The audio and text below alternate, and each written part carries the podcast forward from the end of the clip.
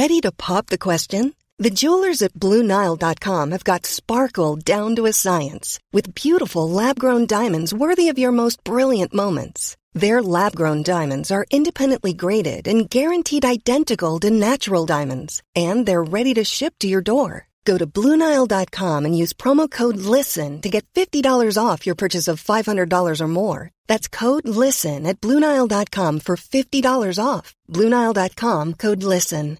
Hey, Dave. Yeah, Randy. Since we founded Bombas, we've always said our socks, underwear, and T-shirts are super soft. Any new ideas? Maybe sublimely soft. Or disgustingly cozy. Wait, what? I got it. Bombas. Absurdly comfortable essentials for yourself. And for those facing homelessness. Because one purchased equals one donated. Wow, did we just write an ad? Yes. Bombas. Big comfort for everyone. Go to bombas.com/ACAST and use code ACAST for 20% off your first purchase. Hey, it's Danny Pellegrino from Everything Iconic. Ready to upgrade your style game without blowing your budget? Check out Quince. They've got all the good stuff, shirts and polos, activewear, and fine leather goods, all at 50 to 80% less than other high-end brands. And the best part? They're all about safe, ethical, and responsible manufacturing. Get that luxury vibe without the luxury price tag. Hit up quince.com/upgrade for free shipping and 365-day returns on your next order. That's quince.com/upgrade. یکشنبه 5 آگوست 1962، 14 مرداد 1341، ساعت حدود 3 بامداد به وقت لس آنجلس. خانم یونیس موری، خدمتکار خونه، یهو از خواب پرید. حس کرد یه چیزی سرجاش نیست. رفت که یه سر به خانوم بزنه. چراغ اتاق روشن بود ولی هیچ صدایی از داخل نمی اومد. صدا زد: خانوم بیدارید؟ صدایی نیامد. اومد در رو باز کنه، دید در قفله. بیشتر نگران شد. رفت بیرون تو حیاط تا بتونه از پنجره تو اتاقو نگاه کنه. از گوشه پرده تو اتاقو نگاه کرد. دید خانم برهنه بدون هیچ لباسی رو تخت درازه. صورتش رو به پایینه، گوشه تلفنم تو دستشه. ولی انگار خواب نیست، بیهوشه. تیتر یک تمام روزنامه‌های دوشنبه 6 آگوست 1962 این بود: مرلین مونرو، فوق ستاره سینمای جهان، در 36 سالگی خودکشی کرد.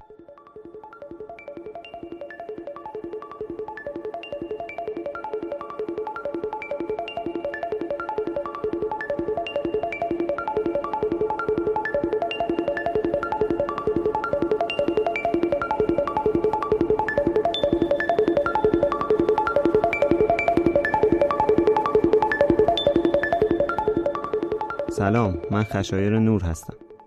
شما شنونده 7مین قسمت بایوکست هستید که توی آذر ماه 1399 ضبط میشه. توی هر قسمت بایوکست من یه شخصیت نسبتاً مشهور رو انتخاب میکنم، میرم در مورد زندگیش تحقیق میکنم. این تحقیق میتونه با دیدن مستند، خوندن کتاب یا مصاحبه یا هر چیز دیگه‌ای باشه.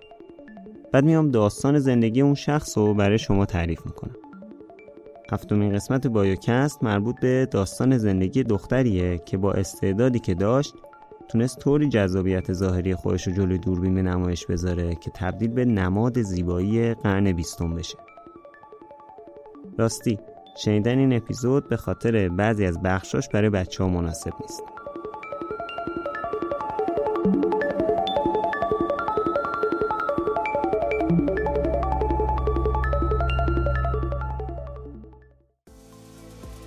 اسپانسر این اپیزود بایوکست خونیاگره. خونیاگر یه استودیوی ساخت فیلم‌های آموزش موسیقیه. از ستار و کمانچه گرفته تا گیتار الکتریک، هنگ درام، شرح ردیف دستگاهی و تاریخ. خونیاگر آموزش درست و استاندارد موسیقی رو خیلی راحت با کیفیت بالا و ارزون در اختیار همه قرار میده. چه داخل ایران چه خارج از ایران. اگه یه سر به سایت یا اینستاگرام خونیاگر بزنید و قسمتی از فیلم‌ها رو ببینید، متوجه تفاوتش با هر چی که تا الان به اسم فیلم آموزشی دیدید میشید. با خونیاگر میتونید تو خونتون بشینید و ساز مورد علاقتون رو با ویدیوهای آموزشی این سایت یاد بگیرید. دو جلسه اول همه پکیجاشون هم رایگانه. میتونید اول کیفیت رو ببینید، اگه اوکی بود تهیه کنید. اگرم از استاد مورد نظر سوال داشته باشید، شما رو وصل میکنن به استاد مربوطه تا سوالاتتون از خود استاد بپرسید. در ضمن دیدن ویدیوهای آموزشی خونیاگر از توی سایتش هم با اینترنت نیمبها محاسبه میشه. آدرس وبسایتشون و پیج اینستاگرامشون رو میذارم توی توضیحات این اپیزود. خونیاگر.com. این بار با یه داستان نسبتاً قدیمی سر و کار داریم. داستان اون از اوایل قرن 20 میلادی، یعنی حدوداً 90 سال قبل شروع میشه، قبل از به دنیا آمدن جف بزوس که داستان زندگیشو تو قسمت قبل گفتم هم تموم میشه. برای اینکه داستان شخصیت اول این اپیزودو بهتر متوجه بشیم، اول باید در مورد مادرش بدونیم. گلادیس سال 1902 تو تگزاس آمریکا به دنیا آمده بود. زندگی پدر مادرش همچین وضعیتش خوب نبود، همچین بی‌ثبات و ناامن بود. پدرش روی خط آهن ملی مکزیک کار میکرد. همین مدل کاری پدرش باعث شده بود که تا 7 سالگی گلادیس تو 11 تا خونه مختلف تو جاهای مختلف آمریکا زندگی کنند. پدرش خیلی موقعا شبکار بود و خیلی مشروب میخورد. 41-2 ساله بود که یهو حالش بد شد. حافظش به مشکل خورده بود و اعصابش هم ریخته بود به هم. کلا کنترل دست و پاش هم نداشت. بعضی موقعا تشنج هم میکرد. دکترها تشخیص بیماری سیفلیس مغزی دادن، اون موقع هم که داروش کشف نشده بود. این باعث شد که توی 43 سالگی این پدر گلادیس که اسمش اوتیس بود روی تخت بیمارستان و توی دوری خانوادهش بمیره. بعد از این اتفاق مادر گلادیس دوباره ازدواج کرد و خیلی زودم جدا شد. دست گلادیس رو گرفت و رفتن لس آنجلس. با وجود آب و هوای رویایی لس آنجلس، گلادیس از اتفاقایی که تو زندگیش افتاده بود آسیب روحی خیلی زیادی خورده بود. سال 1917 وقتی که گلادیس 15 ساله بود، مادرش با یکی آشنا شد و بدون اینکه ازدواج کنه با اون شروع به زندگی کرد. گلادیس هم از این اتفاق راضی نبود و برای اینکه از اون خونه بزنه بیرون با یه مردی به اسم جان نیوتن بیکر ازدواج کرد. کمتر از 2 سال بعدم اونا یه پسر و یه دختر داشتن. اما گلادیس اصلا حال و حوصله بچه‌ها رو نداشت. بچه‌ها رو میسپرد همسایه خودش، میرفت اینور اونور اشغال. چند سال بعدم بالاخره درخواست طلاق داد و از شوهرش با یه سری دردسر جدا شد. دادگاه اجازه نداد که بچه‌هاشو داشته باشه، پس حضانت بچه‌ها به شوهره رسید. شوهرم بچه‌ها رو برداشت با خودش برد کنتاکی. همینم باعث شد که گلادیس، یعنی مادر شخصیت اصلیمون، توی لس آنجلس تنها بشه. چند سالی بود که یه قسمتی از لس آنجلس خیلی سر صدا کرده بود و خیلی‌ها رفته بودن اونجا، مشغول به کار شده بودن. گلادیس هم پاشد رفت هالیوود تا شاید یه کاری پیدا کنه. کارم پیدا کرد. توی کمپانی مشغول بریدن نگاتیو شد. سال 1923 که گلادیس اونجا کار میکرد، 576 تا فیلم صامت سیاه‌سفید تولید شد. صنعت فیلمسازی تازه پا گرفته بود. 130,000 نفر توی این صنعت داشتن کار میکردن و خب گلادیس هم یکی از اونا بود. اونجا تو محل کارش با یه دختر خوشمشرب که 7 سال ازش بزرگتر بود آشنا شد و خیلی با هم رفیق شدن. اسم اون دختر گریس مککی بود. یه زن آزاد و رها که پارتی و الکل بخش بزرگی از زندگیش بود. گلادیس و گریس خیلی به هم نزدیک شدن و گریس نقش بزرگی تو زندگی اون و بچه آینده‌اش داشت. این دوتا دختر افتاده بودن به هم و کلاً بساط اشغال به راه بود. پارتی و مشروب و رابطه‌های کوتاه مدت با مردا شده بود برنامه هر آخر هفته یا شاید هم هر شب اونا. یه سالی همین بساط بود تا وقتی که گلادیس با یه مردی به اسم مارتین مورتنسن که کارمند شرکت گاز بود آشنا شد. باش ازدواج کرد. اما ازدواجش خیلی دوام نیاورد و زود برگشت دوباره پیش همون گریس. خیلی مدت زیادی نگذشته بود که متوجه شد بارداره. حالا نمیدونست بچه برای اون همسر قبلیش مارتینه یا گیفورد همکار هوسباز شیفت صبح یا همکارای دیگه مثل رونی و گوتری. تازه به یه مرد دیگه هم شک داشت که چند ماهی باش رفیق بود. اول که داشت به سقط کردنش فکر میکرد، اما این بچه بالاخره میتونست از تنهایی درش بیاره. ساعت 9:30 صبح سه‌شنبه 1 ژوئن 1926 که میشه 10 خرداد 1305، یعنی حدوداً 5 هفته بعد از تاجگذاری رضا شاه تو کاخ گلستان تهران، توی بیمارستان عمومی لس آنجلس گلادیس صاحب یه دختر شد. اسم بچه‌شو گذاشت نورما جین. این اسمم از روی اسم یکی از بازیگرای معروف اون زمان که دوستش داشت انتخاب کرد. حالا نمی‌دونست فامیلی بچه رو باید چیکار کنه. یه ذره بالا پایین کرد ببینه فامیل کدوم یکی از همسراش یا کدوم یکی از دوست پسراش با این اسم نورما جین قشنگ در میاد و از این حرفا، تا بالاخره یکشو انتخاب کرد. اسم بچه‌شو گذاشت نورما جین بیکر، یعنی فامیل شوهر اولش. حالا این نورما جین بیکر که نه معلوم پدرش کیه نه مادر سر به راهی داره، قراره بشه شخصیت اول داستان ما. جالبه گلادیس حس تنهایی میکرد، میخواست بچه رو بیاره که از تنهایی درش بیاره، ولی حتی نتونست 2 هفته بچه رو تحمل کنه. احتمالاً بچه مزاحم تفریحات خانوم میشد. بعدش بچه رو داد به یه خانواده مزرعه دار تو 25-6 کیلومتری لس آنجلس. این خانواده که گلادیس نورما جین رو تحویلشون داد اسمشون بود بلندر. یه خانواده با تقوا و خوب و پرهیزکار. اونا تو شهر هاورتاون تو ایالت کالیفرنیا نزدیک لس آنجلس زندگی می‌کردن. در واقع باید گفت که نورما جین رو فرستادن تا در خانواده مذهبی رشد پیدا کنه. این خانواده بلندر بچه‌های خانواده‌های دیگر رو بزرگ می‌کردن، در ازاش 20-25 دلار ماهیانه می‌گرفتن ازشون. اینطوری شد که نورما جین تا 7 سالگی توی اون خونه 4 اتاق خوابه زندگی کرد. 7 سال عجیبی بود. یه خانواده نسبتاً مذهبی که با یه سری باید نبایدها یکم آزادی‌های نورما جین رو محدود می‌کردن. مادرش خیلی دیر به دیر بهش سر می‌زد. همین باعث می‌شد که این بچه حس کنه که اصلا مادر اون رو نمی‌خواد و کلاً اومدنش باعث شده که سد راه مادرش بشه. نورما دختر زیبایی بود. موهای بلند یخی و چشمای روشن سبزابی با یه لبخند گیرا. اما هیچ وقت اون خونه زیبا خطاب نشد. جالبه که 10 سال بعد به خاطر همین جذابیت ظاهری نماد زیبایی قرن 20 لقب میگیره. حالا در ادامه میگم که چطوری این زیبایی و حضور توی فیلم‌های زیاد باعث معروفیتش میشه. گفتم که این خانواده بلندر یه خانواده خشک مذهب بودن. فیلم دیدن و کلاً صنعت فیلم و یه چیز بد میدونستن. مثلا به نورما گفته بودن اگه یه روزی دنیا داره تموم میشه، اون لحظه اگه تو داری فیلم میبینی جا تو آتیش جهنمه.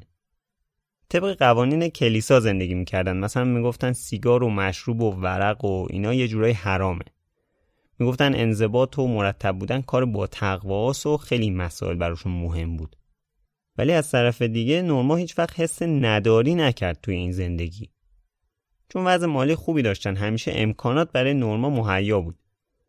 مثلا تو خونه‌شون یه پیانوی قدیمی بود که باهاش آهنگای کلیسا می‌زدن. یه سگ برای نورما خریده بودن. نورما اسمشو گذاشته بود تیپی. از وقتی که تیپی وارد زندگی نورما شد، همیشه دور اطراف خونه داشتن با هم بازی می‌کردن. نورما میدوید و تیپی هم همیشه 1-2 قدم پشتش راه می‌رفت. کلا حال می‌کردن با هم.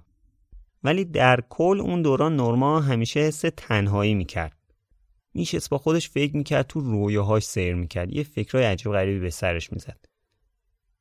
مثلا میگه خودم رو کاملا برهنه تو صحن کلیسا تصور میکردم که آدما زیر پام سجده میزدن و پرستشم میکردن. منم سرشار از حس آزادی بینشون قدم میزدم و مراقب بودم لهشون نکنم. یعنی یه دختر 6-7 ساله رویایی داشته که یه جورایی کم کم به واقعیت تبدیل میشه. حالا میبینیم که چه جوری. به هر حال زندگی با سختگیری‌های خانواده مذهبی و قانون مدار برای نورما که کلاً ساکت و گوشه‌گیر بود ادامه پیدا کرد. بلوندرها همیشه دنبال بهترین نورما بودن، اونم تشنه تاییدشون بود. مثلا هیچ وقت بهش نمیگفتن آفرین، همیشه بهش میگفتن بهتر از اینم میتونی. این اوضاع بود تا وقتی که موقع مدرسه رفتنش رسید. نورما گذاشتن یه مدرسه‌ای به اسم مدرسه خیابون واشنگتن. اسم مدرسه هم جالبه، خیلی حال نشن اسم بزنن روش. همون خیابونی که مدرسه رو ساخته بودن اسمشو گذاشتن روش. هر روز با دو تا از بچهای همسایه‌شون میرفت مدرسه، سگش تیپی هم دنبالش راه میافتاد. وقتی که نورما میرفت کلاس، تیپی پشت در مدرسه منتظرش میمون تا کلاسش تموم بشه. اما نورما تقریباً 7 ساله بود که یه اتفاق عجیبی افتاد. این تیپی بیچاره پارس میکرد همش. یکی از همسایه‌هاشون هم اعصاب نداشته ورشه با شاتگان زده این سگ بیچاره رو کشته. یعنی یه همبازی هم که این بچه داشت اونم زدن کشتن. خیلی روحیش به هم ریخت. انقدر حالش بد شده بود که زنگ زدن به مادرش پاشو ببین بچه‌ت ورد ببرش. مادرش گلادیس هم چند روز بعد اومد توی سوزوندن و خاک سپاری این سگ کمک بچه‌ش کرد، بعدم وسایلش جمع کرد، دست بچه‌شو گرفت، برد توی آپارتمان خودش که تو لس آنجلس نزدیک محل کارش اجاره کرده بود. گلادیس تو این آپارتمان تنها نبود، با همون دوست صمیمی، شاید هم تنها دوستش، همون گریس اجاره کرده بود. گریس رو که یادتونه، همونی که قبل از بچه دار شدن گلادیس با هم میرفتن این ور اون ور اشغال. گریس در واقع محرم اسرار، حمایتگر عاطفی و مشاور گلادیس توی همه امور بود. از اون به بعد تا یه مدتی روزا و شبای نورماجین به گشت و گذار توی داونتاون لس آنجلس و هالیوود میگذشت. چند وقت بعد گلادیس دست نورما رو گرفت برد یه خونه 6 اتاق خوابه. این خونه رو با یه خانواده انگلیسی که همشون یه جورای بازیگر بودن اجاره کرده بود. زن و شوهر سیاهی لشکر و نقشه کوچیک بازی می‌کردن، دخترشون هم یه موقعی کار بدل یکی از بازیگرای مشهور اون زمان انجام میداد. حالا که با یه خانواده مثلا هالیوودی هم خونه شده بودن، کل بحثای خونه در مورد فیلم و بازیگری و ادیت و شایعه‌های روزنامه‌های زرد و اینجور چیزا بود. صبح تا شب میرفتن کار میکردن، شبا هم که تا آخر شب بساط اشغال برا بود، بازی و سیگار و مشروب و از این بساطا. نورما که تا الان توی فضای دیگه‌ای بزرگ شده بود، این سبک زندگی جدید یه ذره باعث شده بود که این بچه دچار دوگانگی بشه. میرفت از حیاط پشتی خونهشون گل جمع میکرد، شیشه‌های آبجوی مامانشینا رو برمی داشت، گلا رو میذاشت توش، میشه ساعتها برای اینا دعا میکرد و از خدا طلب آمرزش میکرد براشون. اما مثل اینکه کم کم زندگی به سبک جدید داشت به مذاق نورما خانم خوش میومد. برای سنش هم یکم رفته بود بالا، کم کم داشت حالیش میشد این چیزا رو. دیگه آخر هفته به جای اینکه باشه بره کلیسا دعا کنه، میرفت سینما با مامانش اشغال. تو همچین اوضاعی بود که رفت کلاس دوم. اوضاع داشت خوب پیش میرفت و به این سبک زندگی هم داشت عادت میکرد که یه نامه‌ای که ممکنه خیلی برای بعضی اصلا مهم نباشه یهو اوضاع رو به هم ریخت. حالا نامه چی بود؟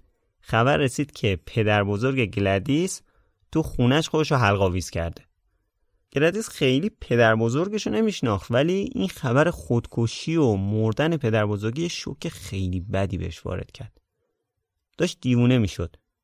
به این فهم کرد که پدر و مادر و پدر بزرگش همه با مشکلات روانی درگیر شدن و مردن. این فشار عصبی باعث شد که اصلا به شدت افسرده بشه. رفت توی اتاق خودش رو حبس کرد، نه آب میخورد نه غذا، نمیخوابید اصلا. همش بلند بلند دعا میکرد و انجیل میخوند. این خانواده‌اش نگران شدن، براش هم بردنش پیش یه دکتر متخصص مغز و اعصاب. داروهایی که دکتر بهش داد اصلا وضعو بهتر که نکرد، بدتر کرد. به این وضعیت افسردگی گلادیس ترس و جنون هم اضافه شد. نورما هنوز 8 سالش کامل نشده بود که مادر 32 سالش رو برشن بردن توی آسایشگاه روانی بستری کردن. این بستری شدن مادر باعث شد که مسئولیت نورما بیفته دست گریس، همون دوست صمیمی گلادیس، همونی که تو اون آپارتمان کوچیک با هم خونه بودن. این در واقع 3مین مادری بود که نورما تو این 8 سال زندگیش داشت. گریس هم توانایی رسیدگی مناسب به نورما رو نداشت. مجبور شد دوباره بفرستدش پیش همون خانواده مذهبیه، همون بلندر. اما فراموشش هم نکرد. خیلی به نورما کمک کرد تا حس خوبی نسبت به خودش و زندگیش بگیره. هر هفته پا میشد میرفت پیشش و هم داشت میبردش سینما. میدونست که چه چیزایی رو دوست داره و از طریق همین چیزا سعی می‌کرد یه خورده ریز روحیه‌ای هم که میتونه به این بچه بده. براش حرف میزد، چه حرفایی! چیزایی رو بهش میگفت که به نظرم همین حرفا بیشترین تأثیر رو روی آینده نورما گذاشت. حالا قبل از ادامه داستان یه خاطره یادم اومد، پدرم برام تعریف میکرد، اینجا بگم همچین خالی از لطف نیست. پدرم میگفت 33-4 سال پیش یه همسایه داشتن که یه پسر داشت به اسم بابک. اون موقع بابک 15-16 سالش بوده. این همسایه همیشه به پدرم میگفته که من وقتی بابک به دنیا اومد، بند نافش که افتاد ورشم بردم انداختم جلوی در دانشگاه تهران، برای اینکه وقتی بزرگ شد همونجا قبول بشه. پدرم میگه من اون زمان هی فکر میکردم آخه این تیکه بند ناف جلوی در دانشگاه تهران چه ربطی به قبول شدن بابک میتونه داشته باشه. زمان میگذره و اتفاقا بابک لیسانس نه ولی فوق لیسانس دانشگاه تهران قبول میشه. حالا این ارتباطش کجاست؟ در واقع وقتیه که پدره از همون اول جلوی بابک پشت سرش همه جا این داستان بند ناف رو برای همه تعریف میکرده. بابک هم از وقتی که عقلش میرسه یه جورایی تو مغزش میره که باید دانشگاه تهران قبول بشه. یعنی هی تو خونه اینا صحبت از این موضوع میشده و خب روی تصمیمات و تلاش و حتی علاقه این بچه تاثیر گذاشته دیگه. و بعدش با یکم چاشنی استعداد بابک دانشگاه تهران قبول میشه. حالا من نمیخوام بگم که این کار درسته یا غلطه. که البته به نظرم حتی بیشتر میتونه غلط باشه. که اینطوری ذهن بچه رو تحت تاثیر قرار بدی، تحت فشارش بذاری که حتما بعد دانشگاه تهران قبول بشی. ولی حالا اتفاقی بود که افتاده بود، بعضی از این کارا میکنن دیگه. گفتم تعریف کنم. بگذاریم. گریس چپ و راست به نورما میگفت که نگران نباش، بزرگ که بشی زیباترین دختر جهان میشی. همش بهش میگفت تو سوپر استار میشی. براش لباسای قشنگ میخرید، موهاشو فرفری میکرد. بعضی موقعا برمیداشت میبردش سر کار پیش همکاراش، بهش میگفت اونجا قشنگ راه برو، بچرخ و خودتو نشون بده. همش بهش میگفت اگه ازت پرسیدن بزرگ بشی میخوای چیکاره بشی چی میگی؟ آفرین. میگی که میخوای ستاره سینما بشی. این دوران شاید آغاز رویای نورما بود. دورانی که اگه نبود این قسمت از پادکستم نبود.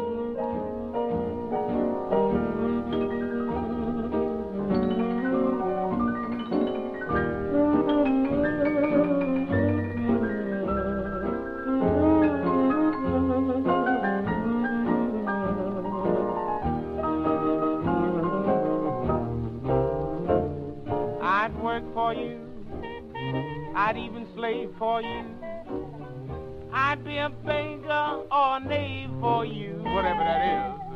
And if that isn't love, it'll have to do. Until the real thing comes along, I'd gladly move the earth for you to prove my love to and its worth for you. If that isn't love, it will have to do.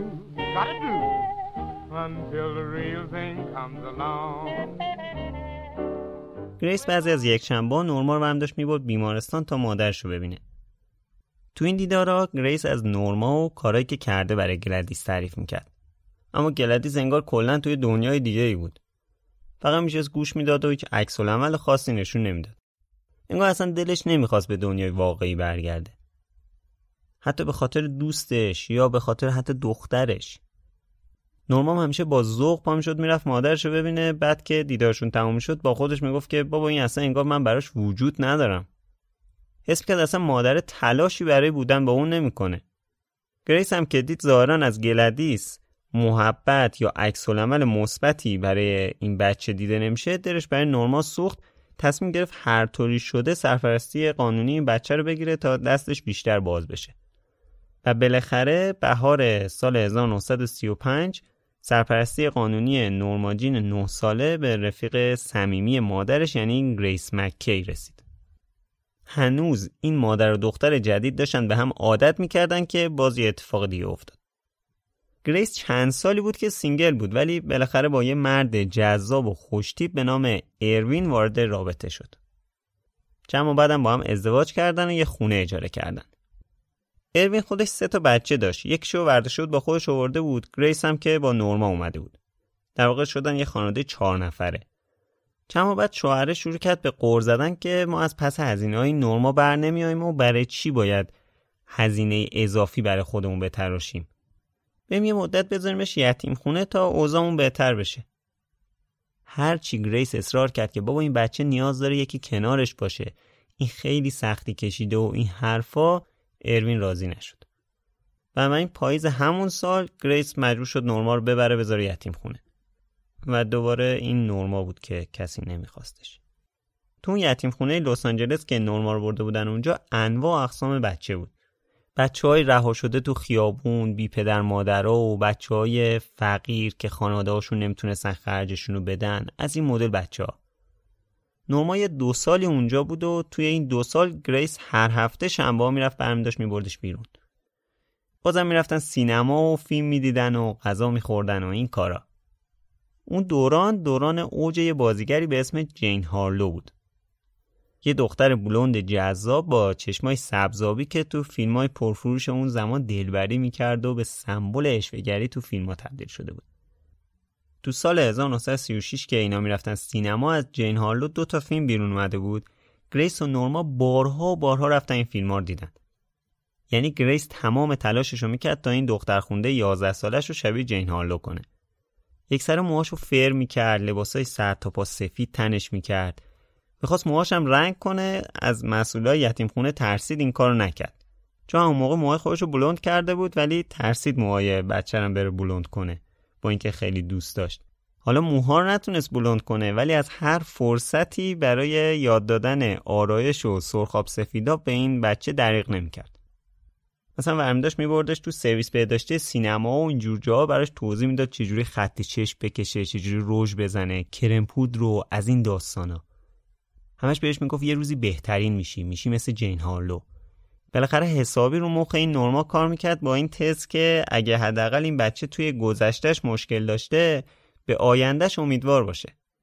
اما معلوم نیست چی شد که یهو سرزدنای گریس قطع شد. نورما هم که هیچ کس رو نداشت خیلی به گریس وابسته شده بود. هر هفته رو روز شماری میکرد تا زودتر شنبه بشه به مادرخونده‌اش بره بیرون. 5 هفته شده بود که خبر از گریس نبود. دوباره سر و کله فکرای منفی پیدا شده بود. اگه من خوبم پس چرا همه ترکم میکنن؟ یعنی از لحاظ روحی داغون شده بود. همش اضطراب داشت، بعضی موقع لکنت زبون میگرفت، سرما میخورد زیاد، سرفه میکرد همش. اگه باهاش آروم برخورد نمیکردن وحشت میکرد. همون موقع یکی از سرپرستای یتیم خونه براش نوشته بود که پیشنهاد میشود سریعتر برای ادامه زندگی نزد خانواده خوبی فرستاده شود.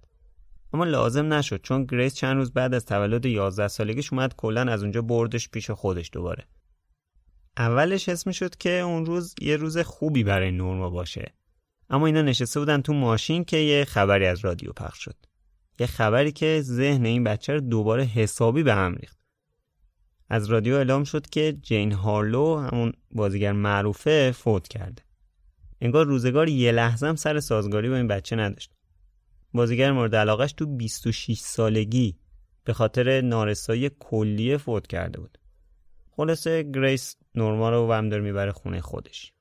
ولی خب نکته مثبت و مهمتر ماجرا این بود که گریس اومده بود نورما رو برداشته بود ببره خونه خودش. با این وجود اما اوضاع تو خونه گریس هم اونچنان مثل سابق نبود. تا حدی که ظاهرا یه بار وقتی که این همسر گریس خیلی مست بوده، شروع کرده شوخی و دست زدن ناخوشایند به نورما. هر طور شده نورما از مخمسه فرار میکنه، زود گریس رو باخبر میکنه. گریس هم که خب چاره‌ای نداشت، برداشت بچه رو برای اینکه کمتر آسیب ببینه برد خونه یکی از فامیلای خودشون. این شد 9مین خونه‌ای که نورما اونجا مثلا زندگی میکرده. چندین سال بعد نورما به یکی از دوستاش گفته بود که تو اون زمان وقتی از خواب بیدار می‌شدم مثلا نمی‌دونستم کجام. یکم طول می‌کشید تا بفهمم الان کجام و تو کدوم خونم، تو یتیم خونم، تو خونه گریسم، تو خونه مامانمم، تو کجام مثلا. از 1937 تا 38 نورما جین توی شهر کمپتن تو همون حوالی لس آنجلس زندگی می‌کرد. در واقع تو نقشه اگه ببینید یه شهرن انگار. کنار همن، ولی خب کمپتن کلا یه شهر دیگه است که چسبیده به لس آنجلس. در واقع یه جورایی مثلا شهر ری و تهران. فرستاده بودنش اونجا پیش زنداییش که اونم بدون شوهر با مادرش زندگی میکرد. 3 تا بچه داشت. در واقع شد نورما 11 ساله با 3 تا بچه 8 تا 12 ساله حدودن. البته گریس هم هر ماه یکم پول میفرستاد براشون. نورما تو اون 2 سالی که اونجا بود با پسر دایی و دختر داییاش میرفت مدرسه. تو مدرسه به همه میگفت که پدر مادرم هر دوتاشون تو تصادف مردن و از این طریق کلی ترحم و توجه میگرفت. باعث میشد باهاش خوب رفتار بشه کلاً.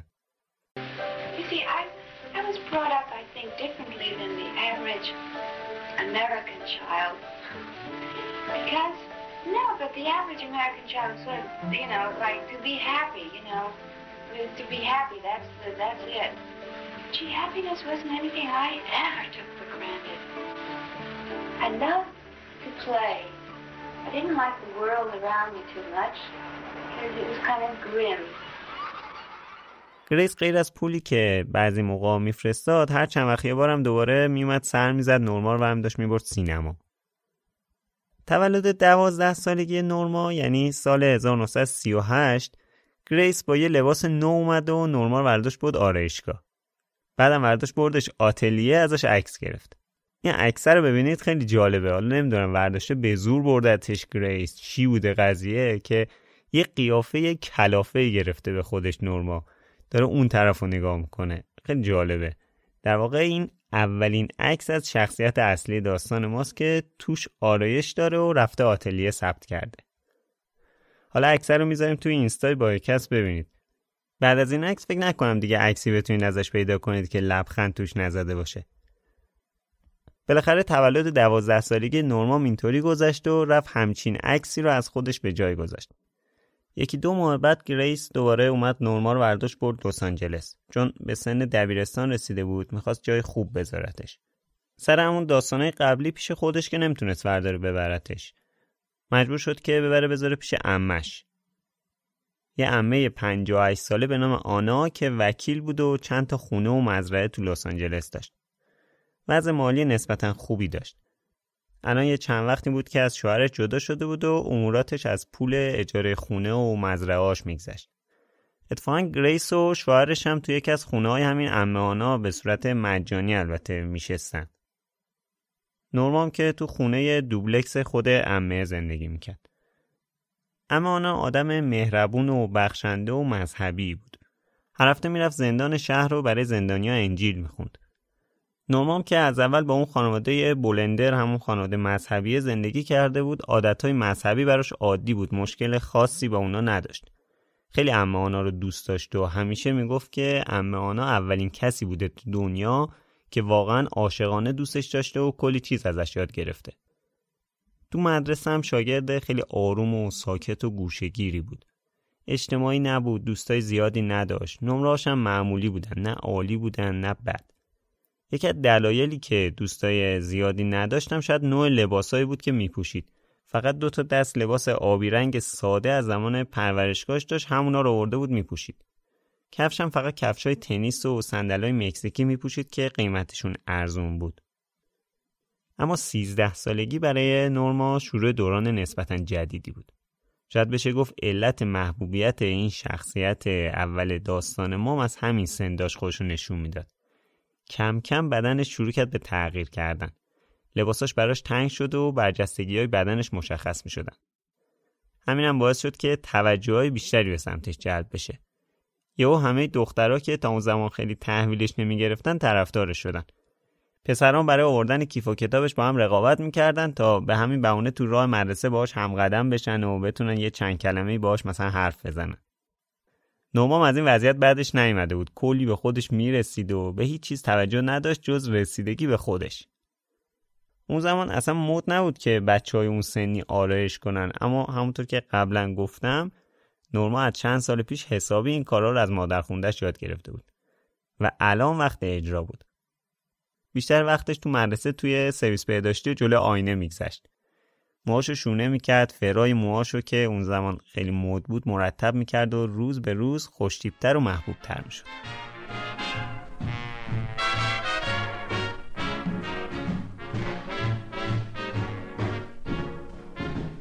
You must have been a beautiful baby. You must have been a wonderful child. When you were only starting to go to kindergarten, I bet you drove the little boys wild. And when it came to winning blue ribbons, you must have shown the other kids how. I can see the judge's eyes as they handed you the prize. I bet you made the cutest bow.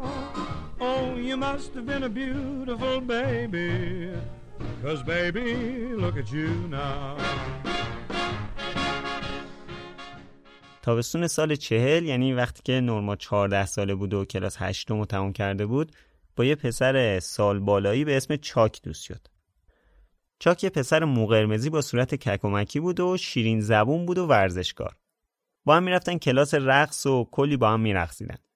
بعدش هم میومدن بیرون با هم کوکاکولای خنک میخوردن. اما کم کم نورما حس کرد چیزی که چاک ازش میخواد بیشتر از فقط یه همراه برای رقصه. نورما میگه وقتی چاک شروع میکرد به دست زدن به بدنم، خوب بلد بودم چجوری فرار کنم. اون موقع هیچی در مورد روابط جنسی نمیدونستم. رابطه نورما و چاک چند ماه بعد تموم شد. البته تا 2 سال چاک هر ولنتاین برای نورما کارت میفرستاد. بعد از تمام کردن مدرسه رفت تو ارتش و 20 سالش بود که توی جنگ کشته شد. احتمالاً میدونید دیگه، جنگ، منظورم جنگ جهانی دوم. اون سال عمه آنا یه مریضی قلبی گرفت و دیگه با حالی که داشت نگهداری از نورما براش سخت شده بود.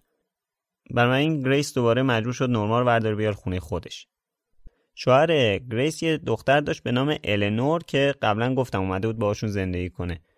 النور رو تو خونه بیبی صداش می‌کردن. تقریبا همسن نورما بود، هم قد و هم وزن بودن. موهاشون هم یه رنگ بود، چون سایزشون با هم دیگه یکی بود. لباسا رو شریکی استفاده می‌کردن و لوازم آرایششون یکی بود. بیبی و نورما تقریبا تبدیل به دوستای صمیمی همدیگه شده بودن. نورما احساس خوشبختی می‌کرد و وقتی به همدیگه می‌افتادن از ته دل می‌خندیدن. یه سال بعد یه اتفاق ویژه تو زندگی نورما افتاد. همسایه‌شون یه پسر 20 ساله داشت که نورما ازش خوشش اومده بود. موهاش قهوه‌ای بود و چشاش هم رنگ خود چشای نورما آبی بود. جیم یعنی همون پسره شب کار بود و روزا با ماشینش میومد دنبال نورما و بیبی و اونا رو میبرد مدرسه و بعد از ظهرام کم و بیش یه دوردوری میکردن با هم. گریس هم خوشحال بود که این 2 تا بچه رفیق پیدا کردن و میرن دوردور. حتی بعضی موقع براشون سبد خوراکی میچید و میفرستادشون پیکنیک، یا بهشون میگفت برید سینما، برید تپه‌های هالیوود پیاده روی کنید و از این کارا. سال 1942 شوهر گریس برای کارش بعد منتقل میشد ویرجینیای غربی، یعنی اون طرف آمریکا، سمت شرقش در واقع. لس آنجلس یا در واقع ایالت کالیفرنیا میدونید دیگه، تو ساحل غربی آمریکاست. احتمالاً بتونید حدس بزنید دوباره چه اتفاق افتاد. بیبی که خب دختر شوهر گریس بود، طبیعی بود وردارن اونو با خودشون ببرن. ولی دوباره تصمیم گرفتن به خاطر اینکه خرج و مخارجشون کم بشه، نورما رو دوباره بفرستن پرورشگاه. دیگه واقعا وضع مسخره شده بود، یه ذره اینجا یه ذره اونجا. این وسط یه اتفاق عجیب تری افتاد. مادر جیم، دوست پسر نورما، با گریس مادر خونده‌اش تصمیم تازه برای نورما گرفتن. گفتن خب الان که ما نمیدونیم نورما رو چیکار کنیم. این دوتا هم که با هم دوستن، پس جیم بیاد با نورما ازدواج کنه تا مشکلات برطرف بشه. نورما که همین روزا 16 سالش میشه، دیگه تو ایالت کالیفرنیا برای ازدواج کردن مشکلی از نظر قانونی نداره. وقتی که پیشنهادو به این دوتا میدن، نورما که اصلا نمیدونست باید چیکار کنه. قبول نمی‌کرد، بعد میرفت پرورشگاه. قبول هم می‌کرد که یه جور دیگه. یه جورایی مجبور شد که در واقع قبول کنه. جیم هم که نورما رو دوست داشت دیگه، میدید که دختر نازی و بودن باهاش خوش میگذره و اینا، قبول کرد. از اون طرف قرار بود که همین چند ماه دیگه بره سربازی، ولی خیالش راحت بود که حداقل نورما رو دیگه نمیفرستن پرورشگاه. میره خونه مامانشینا زندگی میکنه. خب پس قبول کرد. Grace arranged it. She and her husband were going to West Virginia, and they were going to put me in a home, or you know, like I'd been before, or I could marry this boy who was 21 at the time. So I married him. اواسط ماه مارس 1942 وقتی که نورما دوم دبیرستان بود، یه روز یه اومد مدرسه و معلم و همکلاسیاشو سورپرایز کرد. بهشون گفت میخواد عروسی کنه و دیگه نمیاد مدرسه. و واقعا هم دیگه نرفت مدرسه و ترک تحصیل کرد. نورما از اولش خیلی دلش با این ازدواج نبود، نه که جیمو نخواد، اما کلا از ازدواج میترسید. از رابطه جنسی خیلی ترس داشت. حتی یه روزی قبل از همین مراسم‌ها و اینا 3-4 تایی دور هم نشسته بودن داشتن نوشیدنی می‌خوردن. یهو نورما پرسید میشه آدم ازدواج کنه اما سکس نداشته باشه؟ گریس بهش گفت نگران نباش یاد می‌گیری. بالاخره این زوج جوان یه خونه یه خوابه تو محله شرمن اوکس لس آنجلس برای 6 ماه اجاره کردن. این خونه هم آدرسش کاملا مشخصه، مثل تمام خونه‌های قبلی و بعدی نورما. اگر الان یکی از طرفدارای مرلین توش نشسته باشه میتونید برید اجارهش کنید. یه خونه 2 طبقه مکعب مستطیل با نمای سیمانی و طوسی رنگ. بزن یه چیزی رو براتون بگم. رفتم توی گوگل مپس این خونه رو دیدم، به خاطر معماری شک کردم که این خونه نوساز نباشه. یه وقت از قدیما یادمه که گوگل ارث یه آپشنی داشت میتونستی عکسای قدیمی‌تر رو از شهر رو ببینی. رفتم گوگل ارث نصب کردم ببینم که اون موقع‌ها مثلا یا نزدیک اون موقع‌ها آیا این ساختمونه عوض شده یا نشده. رفتم دیدم نه، واقعا خونه عوض نشده.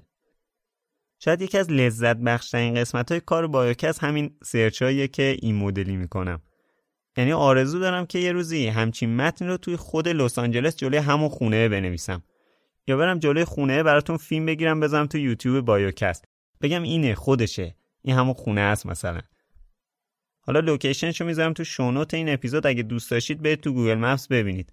یا چه میدونم اگر کسی همون نزدیکا هست یه عکسم بگیره برام بفرسته که به اشتراک بذارم. حالا ولش کن، خیلی حاشیه رفتم.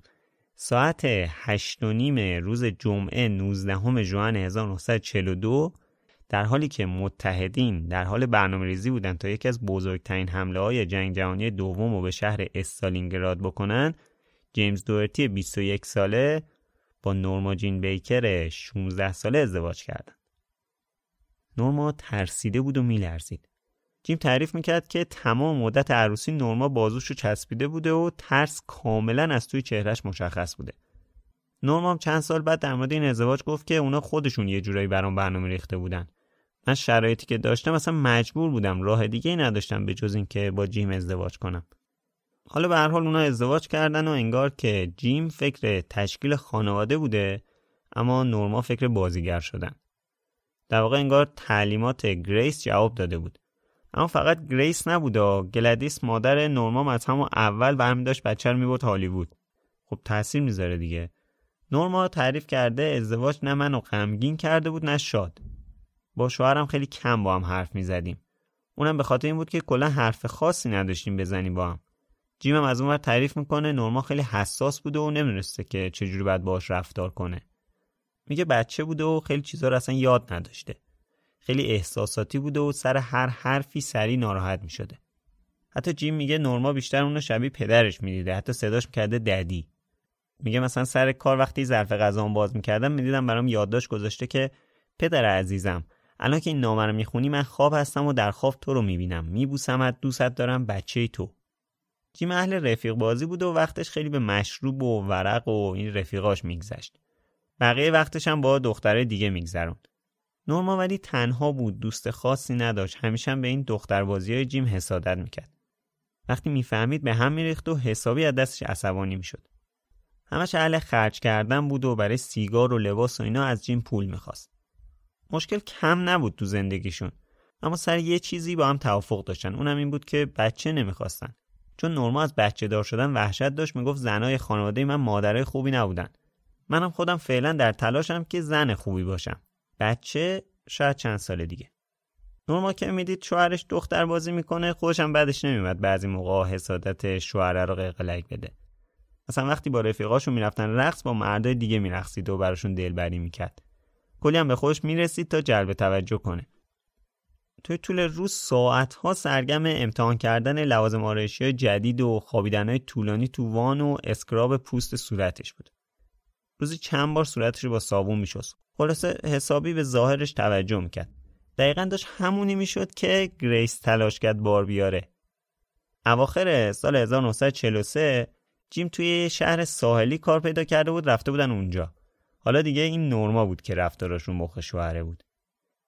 یه سگ به سرپرستی گرفته بود، اسمشو گذاشته بود موکسی. موکسی رو برم داشت میبرد ساحل تا قدم بزنه. اما چه شکلی؟ بولیز و شلوار سفید تنگ.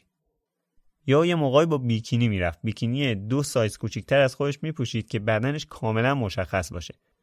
یعنی لب ساحل را که میرفت همجوری چشای مردا دنبالش را میافتاد. نه که حالا حتما بخواد جیمو اذیت کنه، مدلش اینجوری بود. یعنی چی؟ شاید یکم سخت باشه برای ما درک این موضوع. خیلی ساده فهمیده بود که چه چیزی داره و فکرم نمیکرد که چیز بدیه. از به نمایش گذاشتنش خجالت و ابایی نداشت.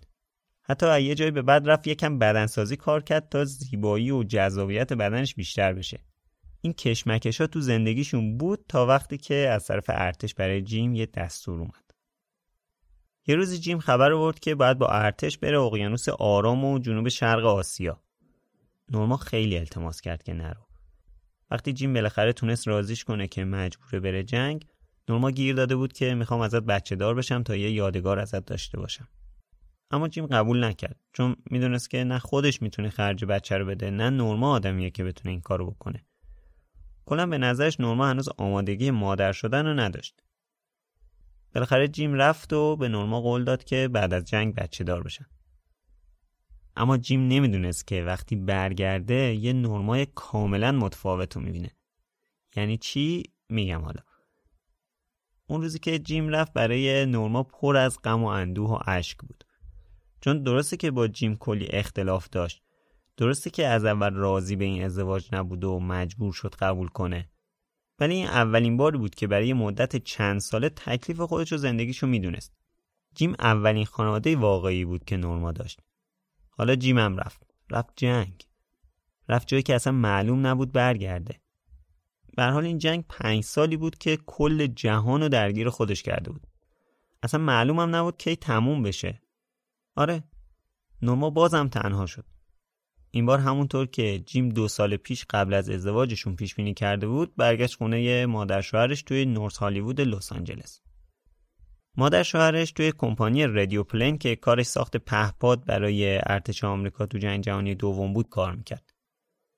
اونجا یه کاری هم برای نورما جور کرد و نورما اونجا مشغول به کار کرد که حداقل تنها و بیکار نباشه. نورما اونجا باید با یه ماده خیلی بدبویی بدنه هواپیما و ابزارهای دفاع توی جنگ و اسپری میکرد و لاک الکل میزد. منبعای زیادی رو دیدم که شغل نورما رو توی اون کارخونه همین نوشته بودن، اما خود نورما توی کتابش گفته که مسئول بررسی چترا بوده. این کار یه درآمد ثابتی براش داشت. کلاً منبع درآمد خوبی برای زن‌ها تو دوره جنگ بود. طبق نامه‌ای که نورما همون موقع برای گریس نوشته، گفته که روزی 10 ساعت کار میکنه، داره تقریبا تمام درآمدش هم برای کمک هزینه خرید خونه پس انداز میکنه. اما یه روزی وسط این کار پرفشار یه اتفاق ویژه‌ای افتاد که زندگی نورما رو یه جورایی به قبل و بعد از این اتفاق تقسیم کرد. یه روز یه عکاسی از طرف مجله ینک که مجله رسمی ارتش آمریکا تو دوره جنگ جهانی دوم بود اومده بود کارخونه رادیو پلین که از پروسه آماده سازی وسایل جنگی ارتش عکاسی کنه. تاریخ این روز هم مشخصه ها، سه‌شنبه 26 ژوئن 1945. این آقای اومد یه سری عکس از خانومایی که اونجا کار میکردن گرفت. یکی از این خانوما نورما جین دوهرتی بود. تو این عکس جالب که حتما براتون میذاریم ببینید، نورما یه پیرهن سبز رنگ و یه نمیدونم دامنه یا چیه که توسی رنگه تنشه که احتمالاً لباس کارشونه. داره یه هواپیمای کوچیک و سرهم میکنه، یعنی اسمبل میکنه. البته قبلا گفتم نورما مسئولیت شستشوی هواپیما و قطعاتش بود، ولی معلوم نیست اینجا چرا موقع عکس گرفتن بهش گفتن این هواپیما رو سرهم کن. هواپیمایی که میگم نه یه هواپیمای معمولیه، یه پهپاده. حالا دوباره گفتم پهپاد، شاید بپرسید مگه اون موقع پهپاد بوده؟ بله بوده. در واقع این پهپادی که توی عکس نورماس پهپاد OQ-2 که اولین هواپیمای بدون سرنشین دنیاست که به تولید انبوه رسیده. اما داستان این عکس به همینجا ختم نشد، چون از قضا همون موقع یکی از دوستای این آقا عکاسه دنبال یه مدل بود که مدل نباشه. یعنی چی؟ یعنی دنبال یه دختر معمولی بوده، نه لزوماً یه مدل. یکی مثل دختر همسایه که فقط کارشو راه بندازه. چرا؟ چون هم می‌خواسته قیافش به قول خودمون نچرال باشه، هم خرجش کم باشه. آخه کار مهمی هم نداشت خیلی، صرفاً دنبال یه نفر بود که بتونه ازش عکس بگیره بذاره تو رزومش. این آقا عکاس هم دیدین دختره چقدر خوب جست میگیره، قیافه نچرال، صورت آینه، مدل هم که نیست، دقیقا همونه که دوستم میخواد. پس نورمال معرفی میکنه به اون رفیقش. هیچی دیگه و شد آنچه شد. این عکاس اومد به نورما گفت میای یه جایی مدل بشی؟ نورما اینطوری بود که نیکی و پرسش چرا که نه، کجا بودی تا حالا؟ پاشد رفت اونجا، عکس‌ها رو گرفتن و در ازاش $20 گرفت. عکساش از حالا اونا رو هم می‌ذاریم ببینید. بعد از این عکس‌ها کم کم سر کله چند تا عکاس دیگه پیدا شد که با همین قصد دنبال مدل می‌گشتن. نورمام که عاشق همچین کاری بود، به هیچ پیشنهادی نه نمیگفت. حتی برای اینکه بیشتر بیان دنبالش رفت موهاشم رنگ کرد. رنگ موهای خود نورما اون اوایلش که بچه بود گفتم بلوند یخی بود، ولی الان شده بود خرمایی رنگ. اما میدونست موهای بلوند بیشتر خواهان داره، پس رفت موهاش رو رنگ کرد. اینطوری بود که نورما تقریبا به یه مدل تبدیل شد، همون چیزی که سالها آرزوشو داشت و براش رویا پردازی کرده بود. نوع فیگورایی که نورما میگرفت بیشتر مناسب پوستر شدن تو اتاق پسرای جوان بود تا مدلای فشن، پس بیشتر برای عکسای تبلیغاتی و مجله‌های مردونه استفاده میشد. نورما تو این زمان خیلی بلند پرواز بود و حسابی پرکار شده بود، تا حدی که اوایل 1946 یعنی حدود 7-8 ماه بعد از اون داستان عکس توی کارخونه 33 تا مجله اومده بودن که عکس رو جلدشون یه عکسی از نورما بود. همونطور که گفتم وقتی که جیم بعد از 18 ماه برای کریسمس برگشت خونه، فضا خیلی متفاوت شده بود. تعریف میکنه که وقتی داشت میرفت نورما بغلش کرده بوده، گریه میکرده، از دور دستمال صورتیشو براش تکون میداده و کلاً فضا خیلی هالیوودی طور بوده. اما حالا که برگشته نورما حتی دیرتر به استقبالش میاد، حدود 1 ساعت بعد بغلش میکنه و میبوستش، اما ظاهرا خیلی سرد بوده. جیم به این امید اومده بود که کریسمس رو پیش همسر و خانواده‌اش بگذرونه، اما نورما فرداش میذاره میره سر کار. میره بازم برای همون مدلینگی که با یه مرد غریبه ایم کرده، یه عکاس جذاب و خوش‌تیپ با چشمای آبی که تجربه کار تو شهرهای اروپایی مثل لندن و پاریس و روم داشت. الان اومده تو هالیوود کار کنه. آدم واردی بوده در کل.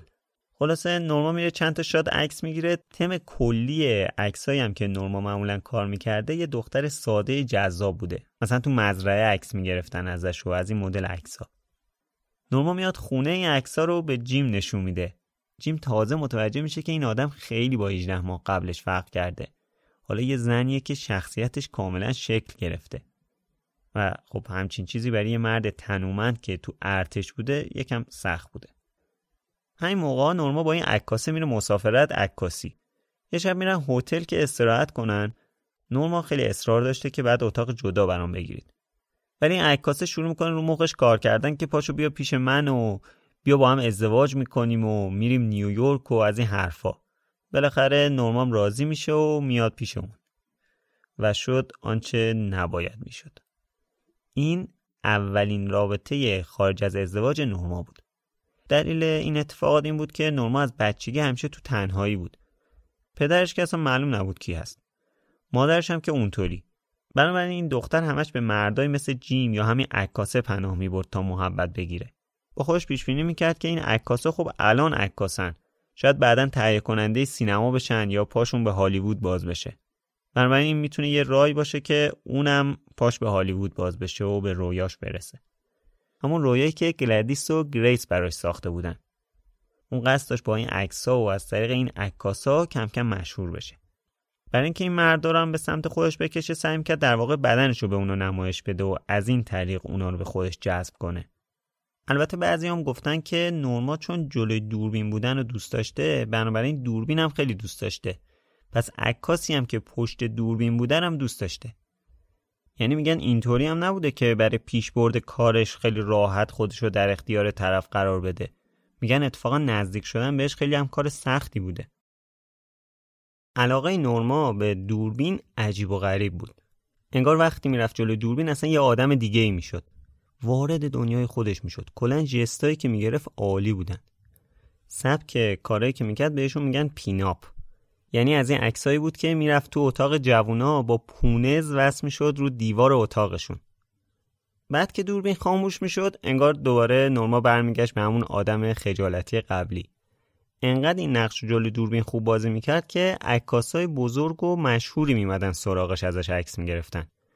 اونم با عشق و علاقه میرفت جلوی دوربینشون. بعدم که همون ترفند خودشون میزد که ارتباطو با طرف نگه داره. خلاصه این سفره تموم میشه و نورما برمیگرده لس آنجلس. جیم بهش میگه مدلینگو ول کن، بیا زن خونه بشو. نورما خب آینده خودشو تو این کار میدیده. مخالفت میکنه، میگه تو این 2 سالی که گذشتی رفتی من کلی رویا سازی کردم برای خودم، آینده ساختم، نمیتونم که همینطوری رویامو ول کنم بشینم تو خونه. چند روز بعدم دیگه جیم کم کم مرخصیش تموم میشه، برمیگرده دوباره تو ارتش. چند ماه بعد وقتی که جیم دوباره مرخصی میگیره برمیگرده، میبینه که مادر نورما از بیمارستان مرخص شده و اومده پیشش زندگی میکنه. جیم هم اینو یه نشونه برای این میبینه که نورما میخواد ازش جدا بشه، پس اونم میره با مادرش زندگی میکنه. وقتی هم که دوباره میخواد برگرده ارتش، اصلا حتی نمیاد از نورما خدافیزی کنه. چند وقت بعد نورما میره درخواست طلاقش رو ثبت میکنه. وقتی نامه میرسه دست جیم، جیم ماهیانه‌اش رو قطع میکنه. بالاخره تو همون سال 1946 بعد از یه سری کش و قوس سر این که جیم زن و بچه و زندگی میخواسته و نورما نمیخواسته، از هم جدا میشن. این جدایی یه جورایی به نورما کمک میکنه تا به رویاش نزدیکتر بشه. تصمیم میگیره بره دنبال رویای اصلی خودش، یعنی بازیگری. به چند نفری هم میسپاره، ولی بهش میگن که الکی نیستش. از هر 100 نفری که اقدام میکنه شاید 1 نفر بتونه کار بگیره. درسته که تو جلو دوربین خوبی، ولی دلیل نمیشه که. اما نورما میگه من میخوام شانسمو امتحان کنم. همین باعث میشه که چند تا جا ثبت نام کنه برای تست بازیگری. یکی از این جاهایی که ثبت نام کرده بهش جواب مثبت میده. بالاخره نورما میره تا اولین تست بازیگری خودشو بده. اول یه متنی بهش میدن که ببینن چه جوری میخونه. و 2 روز بعد میره تا اولین اسکرین تستشو بگیرن ازش. یعنی برای اولین بار بره جلو دوربین. یه عکسی هست که منسوب به این روزه، یعنی 19 جولای 1946. قاعدتاً عکس سیاه‌سفیده، ولی یه سایت خیلی باحال هست که میتونی عکس‌ها رو بهش بدی برات رنگی میکنه. آدرسش رو تو توضیحات براتون میذارم، حتما پیشنهاد میکنم که برین چک کنید، خیلی باحاله. خلاصه این عکس رو با اون سایت رنگیش کردم. یه پیراهن دکولته بنفش رنگ که یه حالت چند دامنه یاسی رنگ داره تنشه. در واقع دامنش با تور به صورت طبقه طبقه است. حالا عکسش رو میذاریم ببینید. از ظواهر بیایم بیرون، بپردازیم به اون روز. نورما که یه دختر 20 ساله خجالتی بود، رفته بود اونجا که تست بده. فیلم برداری که پشت دوربین بود یکی از مشهورترین فیلم بردارای اون زمان بود. آیه لئون شامروی که اون موقع 3 تا اسکار فیلم برداری داشت. 2 تای آخرش هم همین 2 سال گذشته، یعنی 1945 و 46 برده بود. نورما استرس گرفته بود که قراره چیکار کنه و اینا، از استرس قرمز شده بود.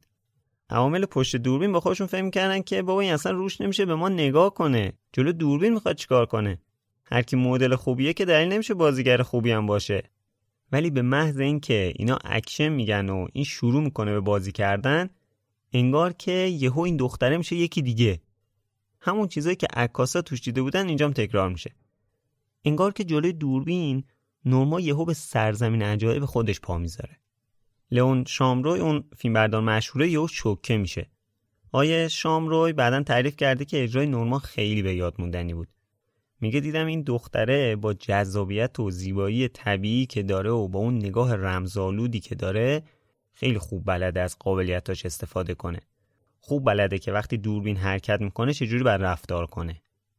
میگه مثل یه زن با اعتماد به نفس که قبلا بارها این کار رو انجام داده بازی کرده. این آدیشن خوب نورما باعث شد که از طرف کمپانی فاکس قرن 20 باهاش قرارداد ببندن. این موفقیت به حدی بود که توی سپتامبر همون سال، یعنی 1946، اسم نورما به عنوان دومین زن جوانی که با کمپانی فاکس قرارداد بسته تو روزنامه اومد. ولی این وسط سر قرارداد بازیگری مشکلی بود که بعد باش روبرو میشد.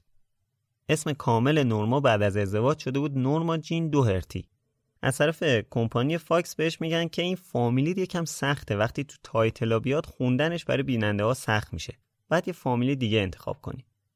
بهش میگن چه فامیلی مد نظرته؟ نورما مونرو رو پیشنهاد میکنه. اونم قبول میکنن، چون هم اسم کوتاهی بوده هم به زبون آوردنش برای آمریکایی‌ها راحت بوده. در واقع مونرو تنها خویشاوندی بوده که نورما داشته. به خاطر همین این اسم میاد به ذهنش.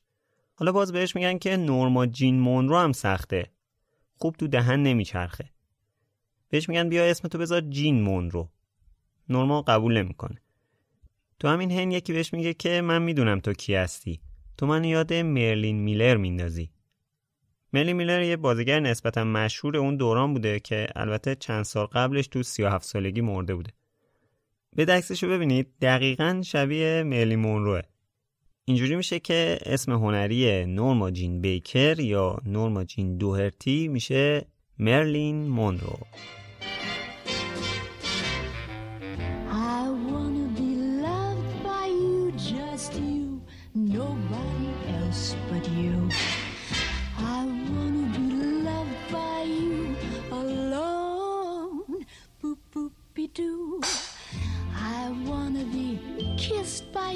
Just you, nobody else but you.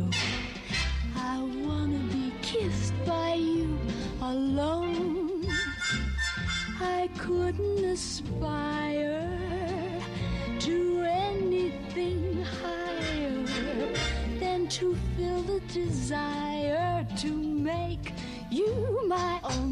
Padam padam padoodly dum. حالا دیگه از این بعد ما هم بهش میگیم مرلین. البته آمریکایی‌ها میگن مارلین یا تو متنای فارسی بعضی جاها نوشته مریلین. ولی خب بازم مثل همون قضیه سایمون و سایمن، چون بیشتر بهش میگن مرلین، ما هم همون میگیم مرلین. مرلین قبل اینکه جلوی دوربین ظاهر بشه بعد چند تا کلاس میرفت تا یاد بگیره چجوری با دوربین رفتار کنه. تو این کلاس‌ها تکنیک‌های آرایش و فیلمبرداری سیاه‌سفید و این چیزا رو بهش یاد دادن. مرلین مدل خوب و قشنگی بود ولی اعتماد به نفس پایینی داشت. همین باعث شده بود که حضوری خیلی تو چشم نباشه، به خاطر همین نمیشناختنش زیاد. ولی اوایل سال 1947 با یه عکاسی رفت لب ساحل با یه مایع دو تیکه، عکسای خوبی گرفتن. مدل عکسایی که گرفتن یکم خارج از عرف بود. همین باعث شد که یهو مرلین سر زبونا بیفته. باعث شد یه نقش خیلی کوچیک توی فیلمی بهش بدن. نقش یه دختر دبیرستانی بود که کلاً 2 تا سکانس تو این فیلم بازی کرد. یکی از سکانس‌ها تو تدوین فیلم حذف شد. صحنه دیگه در حد چند ثانیه بود. ولی خب همین چند ثانیه هم خیلی براش ارزش داشت. میشه گفت به آرزوی همیشگیش که رفتن روی پرده نقره‌ای بود رسیده بود. این نه تنها آرزوی خودش بود، بلکه آرزوی مادرش و دوست مادرش که مرلین رو بزرگ کرده بود، یعنی گریس هم بود. این چند ثانیه بازی خوب مرلین تو فیلم سالهای خطرناک Dangerous Years که دسامبر 1947 اکران شد، باعث شد کمپانی فاکس قرارداد 6 ماهه باهاش ببنده. در ادامه اون توی یه فیلم دیگه هم 3 تا سکانس کوتاه بازی کرد. همزمان رفته توی مرکز تئاتری به اسم اکتور لب، اونجا هم کار میکرد. اونجا کلی نمایشنامه خوند و بازی کرد. تو این کلاس‌ها خیلی فعال بود، کلی مطالعه می‌کرد. در کل بودن توی این اکتور لب خیلی به پیشرفت و بالا رفتن اعتماد به نفسش کمک کرد. ولی با این وجود 2 تا نقش کوتاهی که تا الان بازی کرده بود خیلی کمکی به مطرح شدنش توی عرصه بازیگری نکرد. بالاخره هم قراردادش با فاکس تمدید نشد. پس مجبور شد دوباره برگرده سر کار مدلینگ. ولی از نظر مالی واقعاً تو فشار بود. تو همین روزا با توجه به زیبایی و جذابیتی که داشت، یه دفعه بردنش یه مسابقات گلف که کیف و وسایل بازیگرا رو حمل کنه. این تورنمنت یه تورنمنت سالیانه بود که بازیگرای مشهور توش بودن. تو این تورنمنت مرلین مسئول حمل کردن کیف گلف جان کارول بود. بعد از تمام شدن مسابقه مرلین به آقای کارول پیشنهاد داد تا اونو برسونه خونش. بعد تو مسیر شروع کرد از فشار اقتصادی و مشکلات معیشتیش گفت تو این چند روز قبل هیچی برای خوردن نداشته و از این چیزا. خیلی خوب بلد بود طرف مقابلشو، به خصوص مردا، رو اغوا کنه. همین باعث شد که کارول تا یه مدت ازش حمایت میکرد. بهش خونه داد، یکم پول براش ریخت و از این کارا. ولی مهمتر از همه این کمک‌ها این بود که زمینه رو برای بستن دوباره قرارداد مرلین با کمپانی فاکس قرن 20 فراهم کرد. کارول مرلین رو با 1-2 تا واسطه وصل کرد به یکی از مدیرای فاکس. اینجوری بود که مرلین به واسطه رابطه‌های متعدد با رئیس‌های بالادست و به شرط پذیرفتن یه شرط دوباره وارد فاکس شد. یه شرط عجیب، این که باید برای همیشه موهاشو بور می‌کرد.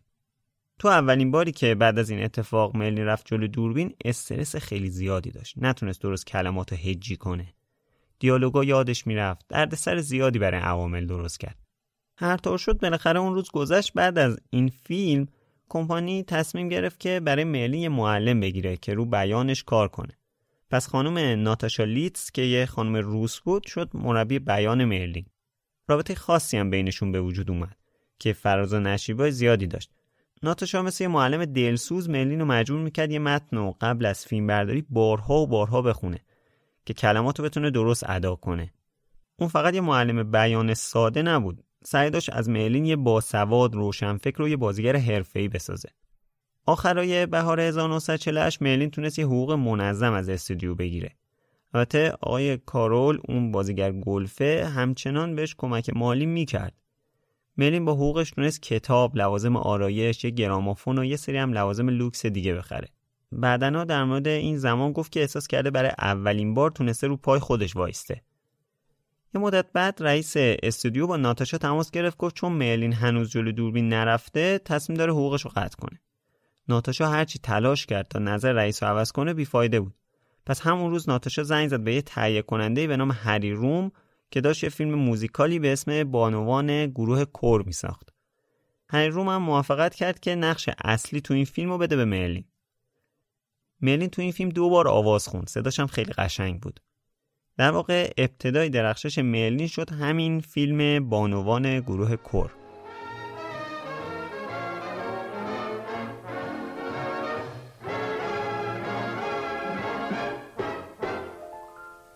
It was cold outside of Tiffany's.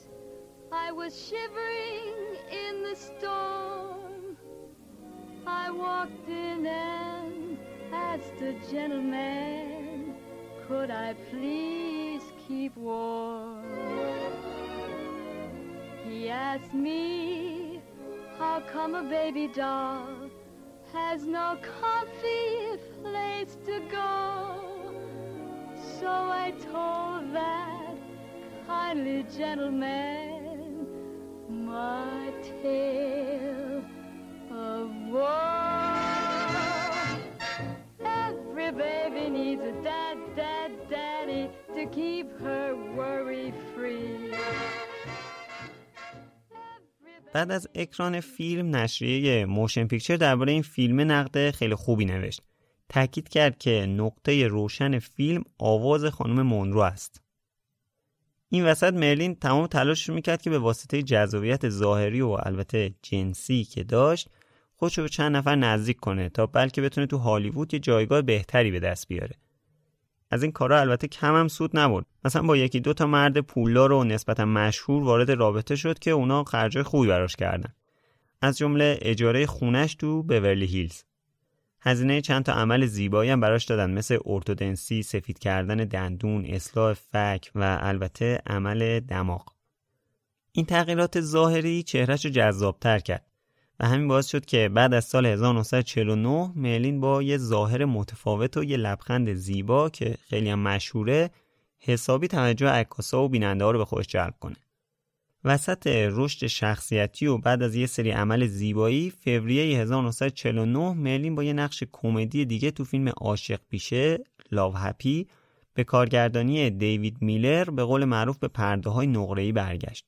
اونجا هم خوش درخشید. عاشق پیشه 4مین فیلم ملین بود. بعد از این فیلم ملین رفت یه جایی کار مدلینگ کرد. مدلینگ برای تبلیغات آبجو. 2 هفته بعد از اینکه پوسترای تبلیغاتی این آبجو پخش شد، فروش کارخونه‌هاشون کلی رفت بالا. صاحبای کارخونه آبجو سازی هم که کلی خوشحال بودن، همه جا میگفتن که فروشمون به خاطر این مدل است. تهیه کننده فیلم عاشق پیشم وقتی دید ملین تونسته با یه تبلیغ فروش آبجو رو انقدر ببره بالا، چرا خودشون از این توانایی استفاده نکنن؟ تصمیم گرفت ملین رو برای 5 هفته بفرسته با هزینه خودش چند تا شهر مثل شیکاگو و نیویورک و اینا تا برای فیلم تبلیغ کنه. هفته $100 هم برای لباس و آرایش ملین هزینه کرد. اینجا بود که اون خودش رو به عنوان ستاره فیلم به همه شناسوند. کلی توجه جلب کرد. قبل از اکران فیلم میرفت به تماشاگرها امضا میداد. این احتمالاً به خاطر این بود که قبلا خودش جای اونا وایستاده بود. اما موقعی که با مادرش و گریس میرفتن هالیوود و ساعت‌ها وای می‌ایستادن تا سلبریتی‌های محبوبشون رو حتی برای یه لحظه هم که شده ببینن. و حالا خودش داشت به عنوان یه سلبریتی تازه شناخته شده به بقیه امضا میداد. اون موقع معمولاً ستاره‌های سینما مثل ملکه‌ها و پرنسس‌ها جلوی عموم ظاهر می‌شدن. مردم عادی خیلی اجازه نزدیک شدن بهشون نداشتن. اما انگار مرلین برای اولین بار این تابو رو شکست. کنار بچه‌های بیمار و معلول وای میستاد و حالشون رو میپرسید. تو نیوجرسی که رفته بودن تصمیم گرفت یه سر بره به یتیم خونم سر بزنه. به هر حال هالیوود گردی و سلبریتی بازی فقط یه بخش کوچیکی از بچگی نورمای داستان ما بود. ولی اون تو نوجوانیش دوره سختی رو تو امثال همین یتیم خونه‌ها گذرونده بود. زخم اون روزا هر لحظه با نورما بود. مرلین حتی اجازه ثبت این دیدارا رو به عکاسا و خبرنگارا نمیداد، چون اونا بازم می‌خواستن از تو این دیدارا عکسای جذاب جنسی در بیارن. تا آوریل 1950 طی 3 سال مرلین مجموعاً تو 9 تا نقش سینمایی ظاهر شد. ولی هیچ کدوم اونو به هدفی که می‌خواست نرسوند. یعنی تبدیل شدن به تک ستاره آسمون هالیوود. همینم باعث شد که کم کم بفهمه باید بیشتر از یه معشوقه برای مدیرعامل یا یه مدل برای نمایش زیبایی‌های جنسی باشه. ناتاشا بهش گفته بود که بعد رو حرکات بدنش تسلط پیدا کنه. پس یه سری ورزش‌هایی مثل دویدن و وزن برداری رو شروع کرد. کاری که اون موقع‌ها زن‌ها خیلی انجام نمی‌دادن. مرلین همیشه یه خلایی تو زندگیش حس می‌کرد، یه حس تنهایی مداوم. به همه افراد دور و برش هم پناه برده بود، ولی هیچ کس نتونسته بود از لحاظ روحی اون از تنهایی در بیاره. همین تنهایی و عدم اعتماد به بقیه هم باعث شده بود که درون خودش به توانایی‌اش ایمان نداشته باشه. نسبت به خودش احساس حقارت شدیدی کنه. یکی از افرادی که خرج عملای خانم رو میداد، جانی هاید، معاون اجرایی کمپانی ویلیام موریس و یکی از نماینده‌های قدرتمند هالیوود بود. در واقع حالا جانی هاید و ناتاشا نقش والدینش رو به عهده گرفته بودن. جانی که یه جورایی منتور مرلین شده بود و براش حس پدری داشت، یه بیماری قلبی داشت، کم کم بیماریش اوج گرفت. بالاخره تو دسامبر 1950 درگذشت. جانی قبل از مرگش مقدمات یه هدیه سال نو فوق‌العاده رو برای مرلین ترتیب داده بود. یه سورپرایز ویژه. چیزی که وقتی مرلین فهمید خیلی هیجان زده شد. جانی با یکی از روزنامه‌نگارای فاکس توافق کرده بود که عکس مرلین رو به عنوان ستاره آینده فیلم‌های سینمایی تو مجله لایف چاپ کنه. هفته‌نامه لایف که تمرکز اصلیش روی عکس‌های خبری بود، اون زمان یکی از پرفروش‌ترین مجله‌های جهان بود. الان چند ساله که منتشر نمیشه، ولی هنوزم خیلی معروفه. به هر حال اول ژانویه 1951 عکس مرلین با یه لباس و دستکش بلند سیاه تو این مجله چاپ شد. زیر عکس نوشته بود: مرلین مونرو 22 ساله، به نظر آینده خوبی دارد. مشخص شده که فقط با ثابت ایستادن و نفس کشیدن میتواند مردها را از هر سمتی به سوی خود بکشد. بعد از چند نقش کوتاه و پرشور در جنگل آسفالت و همه چیز در مورد ایو، استودیو او یعنی فاکس قرن 20 متقاعد شده که او میتواند در آینده یک بازیگر درام خوب هم بشود. حالا عکسشو میذاریم ببینید، ولی ترجمه جمله‌ای که توش نوشته خب یکم سخته، چون خیلی قدیمیه، تقریبا برای سال 1329. با وجود این تعریف‌ها هنوز نقشایی که بهش میدادن به یه مجموعی از نقشای گنگ توی قالب یه دختر بلوند محدود میشد. اولین باری که اسم مرلین توی تیتراژ فیلم و قبل از اسم فیلم رو پرده اومد، فیلم به همان جوانی که حس می‌کنی از یانگ از یو فیل بود که 2 آگوست 1951 اکران شد. بعد از این فیلم فاکس یه قرارداد محکم با مرلین بست. یه قرارداد 7 ساله با شرط اضافه شدن حقوق تو هر سال. تو قراردادش اومده بود که مرلین باید فقط برای کمپانی فاکس کار کنه. حق انجام هیچ کار سودآور رسانه‌ای دیگه‌ای هم نداره. یعنی تئاتر، رادیو، تلویزیون، حتی مدلینگ. اما از اون طرف فاکس هم هوای مرلین رو داشت. یه نمونهش این بود که توی 23مین مراسم اسکار مرلین به عنوان اهدا کننده جایزه بهترین ضبط صدا روی سن رفت. الان اسم اون جایزه شده بهترین صداگذاری. مرلین اسکار رو به توماس تی مولتن برای فیلم همه چیز درباره ایو که خودش هم توش بازی کرده بود تقدیم کرد. دختری که تا همین چند سال پیش خونه و خانواده درست حسابی نداشت و از اینجا به اونجا پاسش میدادن و بیشتر توی یتیم خونه بزرگ شده بود، حالا روی سن مراسم اسکار بود. این برای مرلین افتخار خیلی بزرگی بود. یکم در مورد اون لحظه براتون بگم. مرلین که میاد روی صحنه قشنگ یه استرسی داره از روی متن میخونه. تقریبا اصلا هم بالا نگاه نمیکنه. البته مثل این که از روی متن خوندن اون موقع عادی بوده، چون فرد آستر اون مجری همون مراسم هم قبل از مرلین داشت از روی متن میخوند. ولی اگه فیلم اون لحظه رو ببینین قشنگ مشخصه که حسشون با هم دیگه فرق داره. مرلین جایزه رو اعلام میکنه، بعد سری میره لب پله ها تا طرف بیاد بالا، جایزه رو میده بهش، دستشو میگیره سری و هم داره میبرتش بیرون. یعنی انگار دنبال فرصت بوده سری از روی استیج بره کنار. یه چیز حاشیه‌ای جالبم در مورد این مراسم بهتون بگم. تاریخ این مراسم 29 مارس 1951 بوده. رفتم تبدیل کردم دیدم میشه 8 فروردین 1330. یعنی دقیقاً 9 روز بعد از تصویب شدن قانون ملی شدن صنعت نفت ایران توی 29 اسفند 1329. To present the award for sound recording, Miss Marilyn Monroe.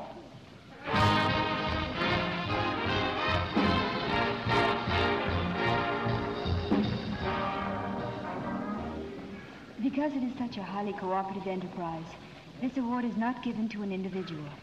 It goes to a sound recording department. Those nominated are All About Eve, 20th Century Fox, Cinderella, Walt Disney Productions, RKO Radio, Louisa, Universal International, our very own Samuel Goldwyn Productions, RKO Radio, and Trio, J. Arthur Rank, Sydney Box, Paramount British. The envelope, please. The winner, All About Eve. The sound department of 20th Century Fox has previously won three. پاییز 1951 مرلین توی یه سری کلاس بازیگری شرکت کرد. مدرس این کلاس‌ها مایکل چخوف برادرزاده آنتوان چخوف بود. مایکل به مرلین یاد داد که چطوری از بدنش تو بازیش استفاده کنه. این کلاس‌ها علاوه بر ظاهر روی درون مرلین هم تأثیر گذاشت. کمک کرد مرلین راحت‌تر بتونه وارد چارچوب ذهنی نقشه‌ای که بازی می‌کنه بشه. تأثیر این کلاس‌ها خیلی سریع مشخص شد. بازیش به طرز محسوسی بهتر شده بود و اینو تماشاگرام حس می‌کردن.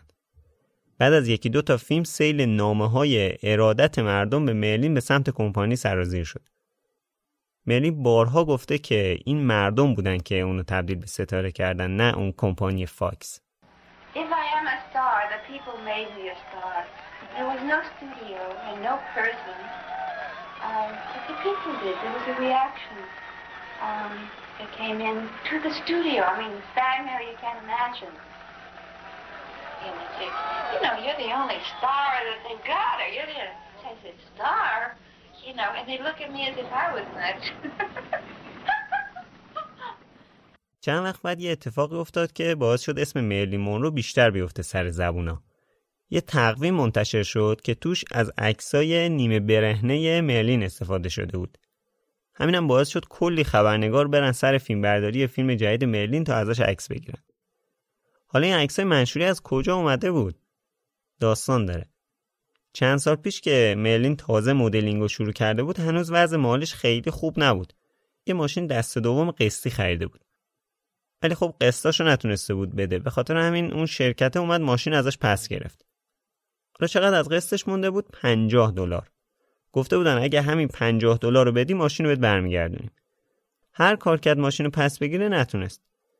حسابی از نظر روحی به هم ریخته بود و همش میشست گریه میکرد. تو همین وضعیت داغون روحی بود که تلفنش زنگ خورد.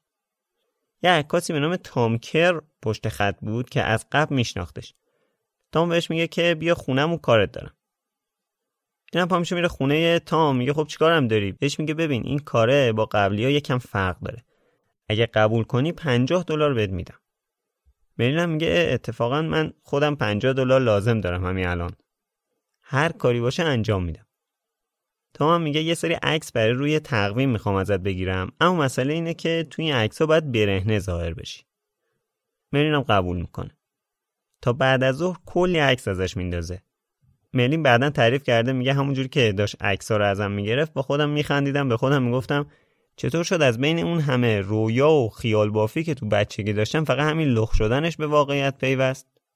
بینم فهم کردم که اگه یه روزی خیلی معروف بشم یه وقتی این عکس‌ها برام دردسر نشه. خلاصه عکس‌ها تموم شد، $50 رو گرفت، رفت ماشین رو دوباره تحویل گرفت.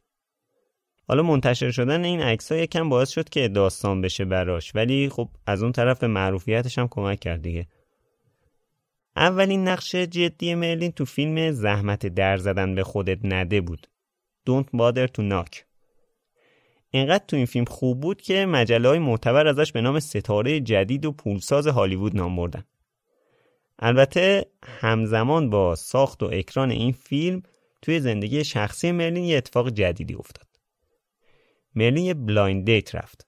تو قسمت 5 گفتم که وقتی میری سر قرار نمیدونی قرار کی بیاد میشه بلایند دیت. احتمالاً هم یادتونه از بلایند دیت رفتنهای جف بزوس براتون تعریف کردم. حالا مرلین تو ماه مارس 1952 یه بلایند دیت رفت. اون طرف میز کی نشسته بود یکی از بازیکن‌های بیسبال نسبتاً مشهور به اسم جو دیماجیو. جو عنوان ارزشمندترین بازیکن بیسبال آمریکا هم برده بود. قبلا یه بار ازدواج کرده بود، یه پسرم داشت. اون موقع تو اوایل 1952 تازه بازنشست شده بود و توی تلویزیون مجری یه برنامه ورزشی بود. حالا چی شد که جو سر راه مرلین سبز شد؟ مرلین یه عکس گرفته بود که تو این عکس لباس بیسبال پوشیده بود و چوب بیسبال دستش بود. جو این عکس رو دید و تصمیم گرفت هر طور شده طرفو پیدا کنه تا بتونه باهاش بلایند دیت بذاره. یعنی جو میدونست قراره کیو ببینه ولی مرلین نمیدونست. حالا کجا همو دیدن؟ جایی که بعد از گذشت بیشتر از 68 سال هنوز ساختمونش سر جاشه. تو بولوار سانست تو غرب لس آنجلس، نزدیکای بیورلی هیلز، که امیدوارم همین الان از اون خیابونم شنونده داشته باشیم.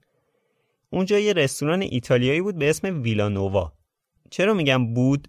چون الان خیلی ساله که اسمش عوض شده. الان شده رینبو بار اند گریل. حالا به هر حال برگردیم سر بلایند دیت مرلین و جو. ساعت 7 عصر روز 8 مارس 1952 مرلین قرار بود بره همون رستوران ویلا نووا. واقعا لازمه همه تاریخا رو به شمسی بگم چون خودم میرم چک میکنم مثلا تا بفهمم تو چه تاریخی بوده و ایران یا جهان چه حس و حالی داشتن اون روزا. سرم واسه این چیزا درد میکنه.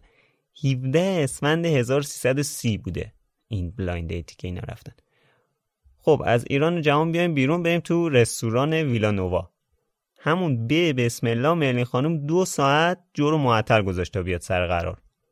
با اینکه از 6 روز قبلش قرار رو ست کرده بودن و ولی ظاهرا خیلی راغب نبوده به دیت.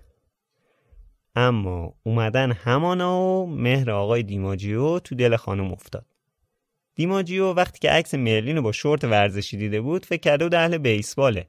گفته بود اوه یه خانم مدل و بازیگر و فلان که اهل بیسبال هم باشه دیگه چه شود. در واقع بیسبال بهونه بود تا خودشو وارد زندگی ستاره نوظهور هالیوود کنه.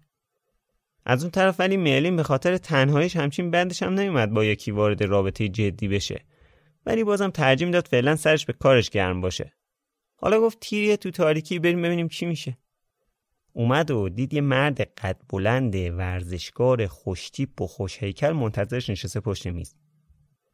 فکر کنم انقدر محو جذابیت‌های ظاهری همدیگه شدن اصلا گوش نکردن اون یکی چی داره میگه و هدفش چیه، چون مشکل کم نداشتن در ادامه که حالا بهش میرسیم. فعلا در این حد بگم که گفتم جو با این تصور پا شده بود اومده بود که یه دختر جذاب بیسبالیست رو میخواد ببینه.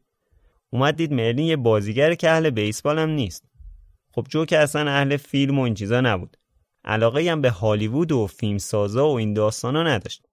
از اون طرف مرلین کارش بیشتر براش مهم بود. صرفاً از تنهایی خسته شده بود، اومده بود یه دوری هم با یکی بزنه. اومد با جوی وارد رابطه شد که حالا بعداً دقیق‌تر میگم. اصلا بیشتر مشکل جو با همسر قبلی سر استقلالش بود. جو دنبال یه همسر میگشت که تو خونه بشینه و بچه‌هاشو بزرگ کنه. و خب این دقیقاً آخرین چیزی بود که مرلین می‌خواست. بعد از تموم شدن قرار مرلین از جو دعوت کرد که خودش برسونتش. ولی به جای اینکه اونو ببره خونه خودش، برداشت برد خونه خودش.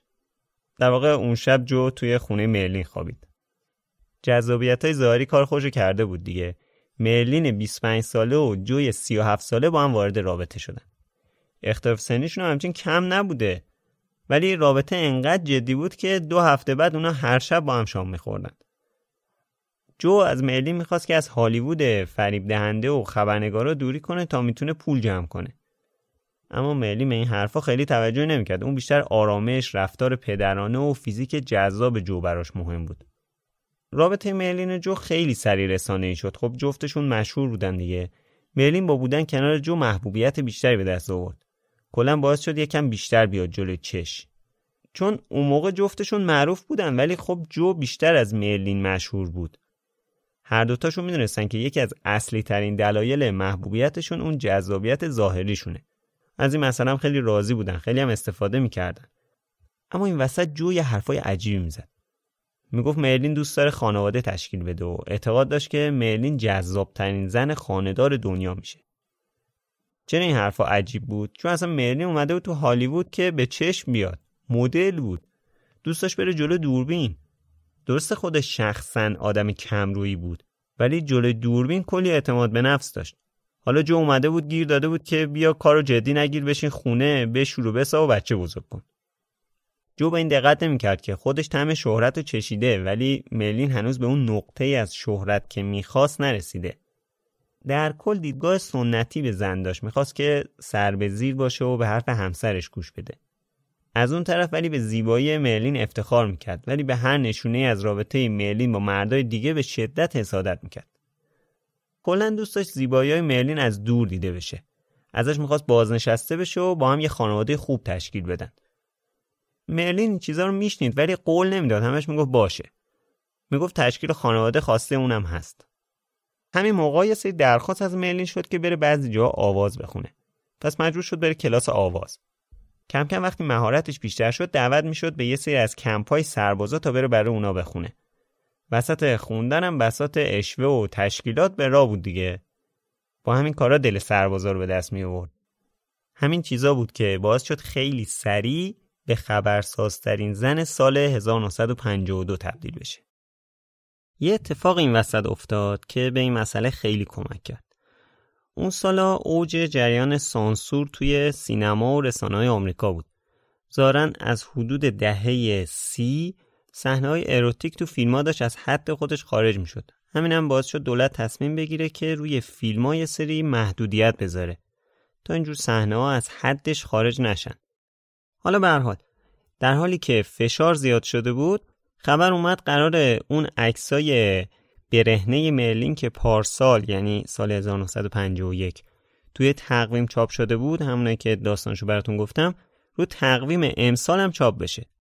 فاکس خبردار شد و میخواستن جلوشو بگیرن که خبر به رسانه ها درس کرد. یه داستانایی شد سر این عکس‌ها. مرلین هم که حسابی از این خبرها استفاده کرد تا خودشو به صدر اخبار بیاره. سر این مسائلی که پیش اومد مرلین یکم سختش بود تو مراسم‌ها و مصاحبه‌ها و اینا بره، حس خوبی نداشت. کمتر اینجا آفتابی میشد. بیشتر روی صحنه و تو فیلم‌ها بود. همینم باعث شده بود که یه جورایی به یه شخصیت مرموز تبدیل بشه. تو زندگی شخصیش ولی انگار که همش سعی می‌کرد جو رو به چالش بکشه، کارهای عجیبی می‌کرد. مثلا چند بار برای سورپرایز کردن طرفداراش گفت زیر لباسش هیچ لباس زیری نپوشیده. از اون طرف جو می‌خواست محدودش کنه، از این طرف این مدلی طرفدارش رو سورپرایز می‌کرده. از این حرکت‌ها چند بار زد و قضیه داشت به جای باریک می‌کشید. خبر رسید به روزنامه‌ها و اینا که محبوب‌ترین زوج ازدواج نکرده آمریکا به مشکل خوردن. به هر حال یکم روابط حسنه نبود دیگه.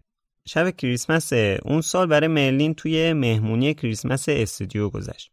مهمونی که تموم شد بعد برمیگشت اتاقش توی هتل تو بورلی هیلز. تو راه برگشت دوباره غم و غصه‌اش اومد سراغش.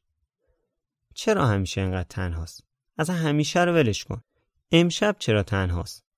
کی تنهاست امشب؟ دلش برای جو تنگ شده بود. جو که تو سان فرانسیسکو پیش خانواده‌اش بود. رسید هتل. در اتاقو باز کرد. چراغا رو که روشن کرد یه لحظه جا خورد. گوشه اتاق یه درخت کریسمس گذاشته بودن. یه درخت کریسمس با تزییناتش توی اون گوشه می درخشید.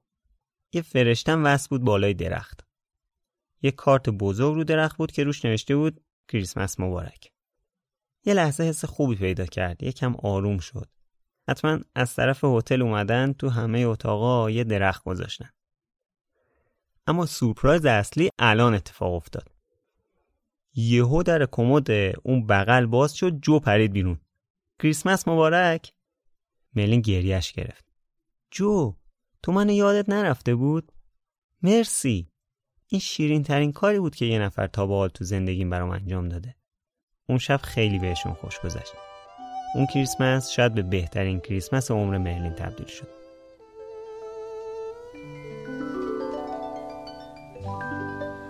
Have yourself a merry little Christmas. Let your heart be light. Next year all our troubles will be out of sight.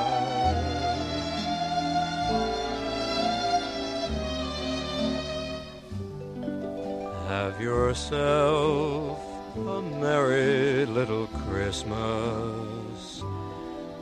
Make the Yuletide gay. Next year all our troubles will be miles away.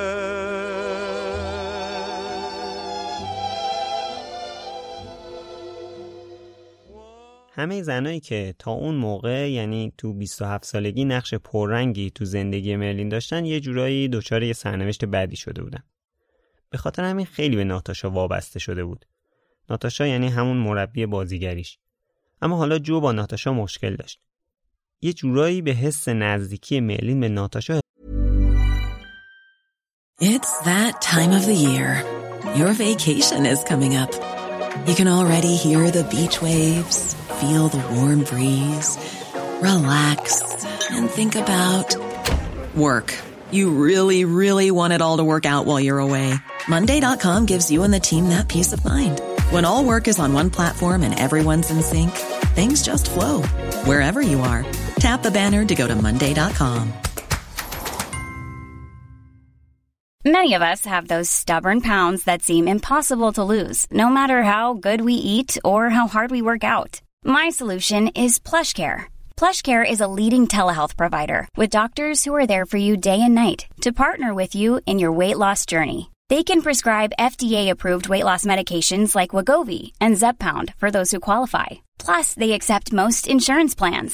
To get started, visit plushcare.com/weightloss. That's plushcare.com/weightloss.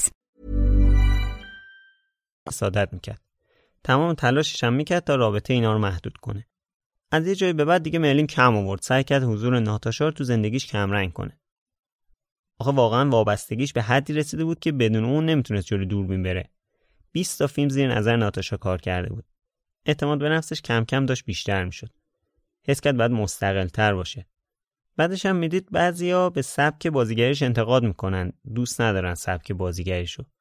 دقیقاً هم به همون تکنیکایی که از ناتاشا یاد گرفته بود انتقاد میکردن. پس کم کم ناتاشا رو گذاشت کنار. 2 سالی از رابطه مرلین و جو گذشته بود. جو داشت به ازدواج فکر میکرد. دید مرلین که بی خیال بازیگری نمیشه. بهش گفت قراردادتو عوض کن، یکم بیشتر پول بگیری. چه وضعیتی آخه؟ آخه قراردادی که بسته بود چون مال چند سال پیش بود، هنوز مبلغش پایین بود. مال زمانی بود که مرلین هنوز خیلی معروف نشده بود. جو رفته بود سان فرانسیسکو، داشت مقدمات عروسی رو آماده میکرد. فاکس هم یه دونه پیشنهاد کار به مرلین داده بود که حقوقش پایین بود دیگه، همونطور که گفتم. مرلین داشت ناز میکرد که خب هر جور شده این فیلم رو کار نکنه. مدیرای فاکس هم داشتن فهم کردن که چجوری بهش فشار بیارن تا بیاد تو فیلم بازی کنه. همین وسط یواشکی مرلین فلنگو بست، رفت سان فرانسیسکو پیش جو. همینم باعث شد که از طرف کمپانی حقوقش رو قطع کنن کلاً. 14 ژانویه 1954 مرلین و جو توی تالار شهر سان فرانسیسکو یا سان فرانسیسکو سیتی هال ازدواج کردن. 200 تا گزارشگر و خبرنگار و بیشتر از 300 تا طرفدار اومده بودن که این مراسم از نزدیک ببینن. تو مراسم مرلین اسم واقعی خودش یعنی نورما جین رو نوشت رو کاغذ. سنش هم به جای 28 سال گفت 25 سال. مرلین هیچ مهمونی توی مراسم نداشت، واقعا تنها بود. اون موقع با خودش فکر کرد که اگه من بمیرم واقعا کسی نمیاد سر مزارم. پس از جو قول گرفت که اگه زودتر از اون مرد، جو هر هفته سر مزارش گل بذاره. جو هم قبول کرد که این کارو بکنه. مرلین از این گفت که دوست داره زن خوبی برای جو باشه، لباساشو اتو کنه و غذای خوبی بپزه. گفت میخواد 6 تا بچه بیاره. به اینم اشاره کرد که با وجود همه این تصمیما نمیخواد بازیگری رو کنار بذاره. از این مراسم یه ویدیوی چند ثانیه‌ای و چند تا عکس هست که حتما تو شبکه‌های اجتماعی بایوکست می‌ذاریم ببینید. اما ماحصل این زوج جذاب پر از حاشیه و حرف و حدیث بود. جو که دیگه بازنشست شده بود، تصمیم گرفته بود که برای انجام یک کاری که در مورد بیسبال بود که می‌خواستن با یکی از دوستاش انجام بدن بره ژاپن. پس چه بهتر که برای ماحصل هم برن همون ژاپن. 2 هفته بعد از مراسم عروسی، مرلین و جو برای ماحصل وارد توکیو شدن. از همون لحظه اول خبرنگارا و طرفدارا افتادن دنبالشون. واقعا نمیذاشتن هیچ کاری بکنن. 4000 نفر اومده بودن استقبال. مجبور شدن با کمک پلیس از بین جمعیت رد بشن.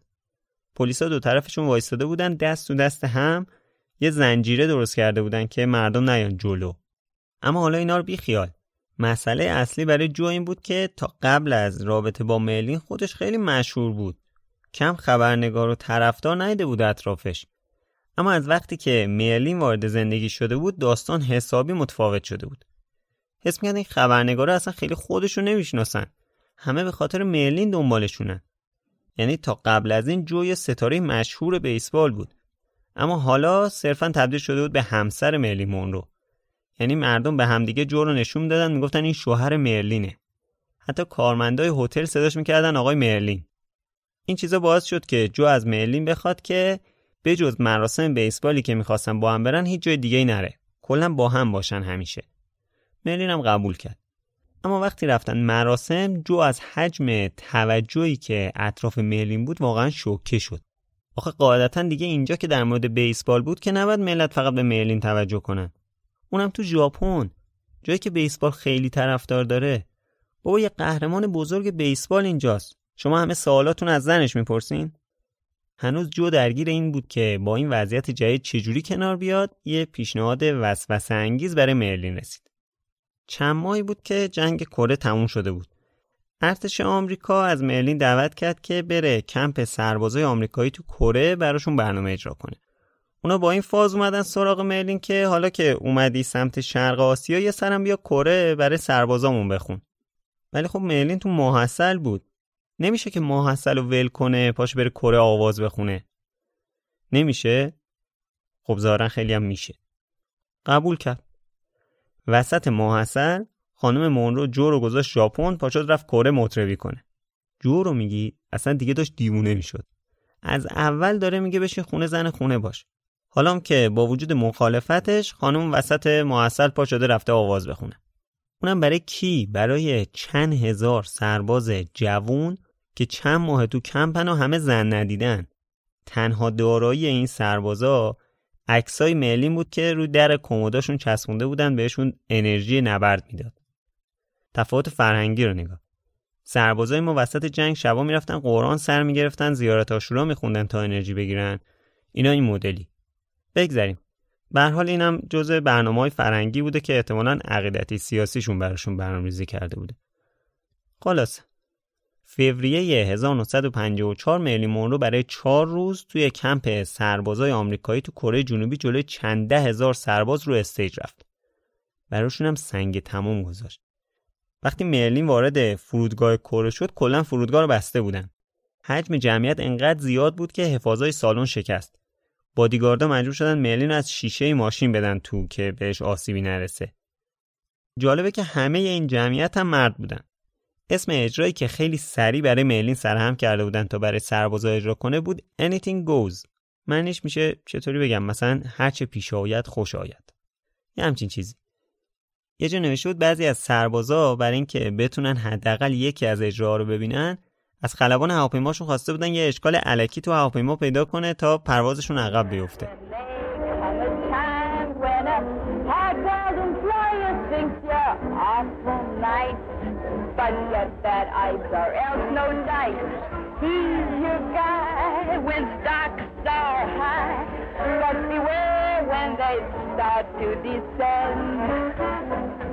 It's then that those louses go back to their spouses. Time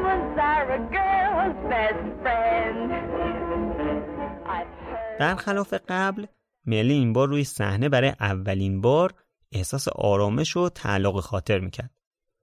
خب قبلا خیلی تجربه اجرای زنده نداشت، ولی وقتی هیجان این همه سربازدید برای اولین بار حس راحتی کرد. حالا سعی میکرد با مخاطباش ارتباط صمیمی برقرار کنه. اونجا انگار که خودش بود. ویدیوهای اجرا رو ببینید قشنگ متوجه این مسئله میشید. یه فرق خاصی با بقیه ویدیوهای مرلین داره. همیشه تو مصاحبه‌های صدای آروم و خجالتی داره، اما اینجا می‌بینی داره عشق می‌کنه رو صحنه. در کل هم خودش هم سربازا خیلی با اجراش حال کردن. یه جا گفته که همیشه محصلم تو کره رو یادم میمونه. لباسای شیکی هم تنش بود. تو یکی از اجراها یه لباس جیبدار ارتشی تنش بود با پوتین. تو یکی دیگه هم یه لباس شب بنفش رنگ خیلی قشنگ. ویدیو این صحنه رو می‌ذاریم توی شبکه‌های اجتماعی که ببینید. بالاخره این اجرا تموم شد. مرلین برگشت ژاپن. نشست با ذوق برای جو تعریف کرد که بهترین اجرای عمرش بوده و قبل از اون رو صحنه اصلا همچین حس راحتی نداشته و اینا. اما جو خیلی بی‌تفاوت فقط حرفاشو شنید و اون تأثیری که مرلین انتظار داشت تو چهره جو ندید. مثلا گفت وای جو، 100,000 سرباز تشویقم می‌کردن. تا به حال سرصدای همچین جمعیتی رو نشنیدی. جواب جو هم جالب بود. چرا شنیدم؟ راست میگفت. خب تو استادیوم وسط بازی‌ها شنیده بود. اصلا حتی شاید براش خیلی عادی بود همچین جمعیتی بازیشو ببینن. محصل تموم شد و برگشتن سان فرانسیسکو. اونجا هم روابط حسنه نبود. چند روز بعد وقتی که مرلین برای گرفتن جایزه محبوب ترین ستاره زن که از طرف مجله فوتوپلی انتخاب شده بود رفت لس آنجلس، بازم جو باهاش نرفت. و این شروعی بود بر روز به روز دورتر شدن این زوج خوشتیپ و خوشیکل، تا حدی که کم کم فقط توی یه خونه با هم زندگی میکردن. هیچ حسی بینشون نبود. یادتونه که گفتم مرلین به خاطر اختلافی که سر مسائل مالی با فاکس داشتن به بهونه عروسی کمپانیو پیچون تو فیلمی که براش مشخص کرده بودن بازی نکرد. بعد از اینکه مرلین از محصل برگشت، فاکس خیلی تلاش کرد که مرلین رو برگردونه به پروژه، ولی مرلین نیومد و کلا پروژه کنسل شد. یه فیلم دیگه براش مشخص کردن، ولی مرلین تاکید داشت که دستمزدش باید هفته‌ای $3,000 بشه.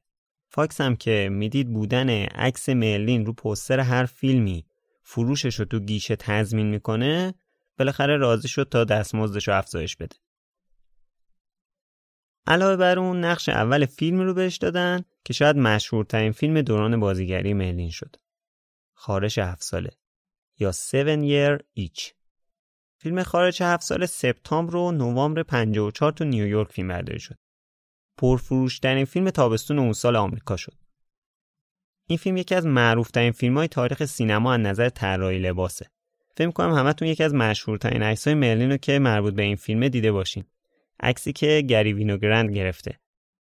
تو این عکس مرلین با اون لباس سفید رنگ مشهورش تو خیابون روی هواکش مترو وایستاده، مترو که رد میشه باد میزنه دامنش رو میبره بالا.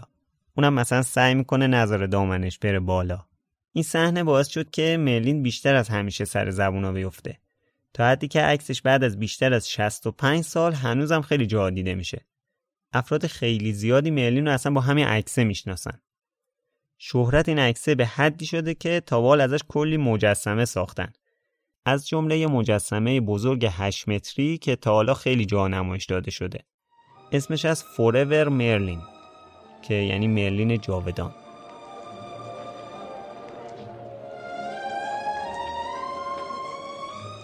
Didn't you just love the picture? I did. But I just felt so sorry for the creature at the end. Sorry for the creature? Why'd you want him to marry the girl? He was kind of scary looking, but he wasn't really all bad. I think he just craved a little affection. You know, a sense of being loved and needed and wanted. That's a very interesting point of view. Oh, do you feel the breeze from the subway? Isn't it delicious?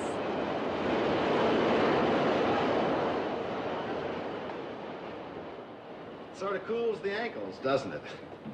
Well, what do you think would be fun to do now? I don't know. It's getting pretty late. It's not that late. The thing is, I have this big day tomorrow. I really have to get to sleep. What's the big day tomorrow? Tomorrow I'm on television. You remember I told you about it? The Dazzled-End Hour? Oh, here comes another one.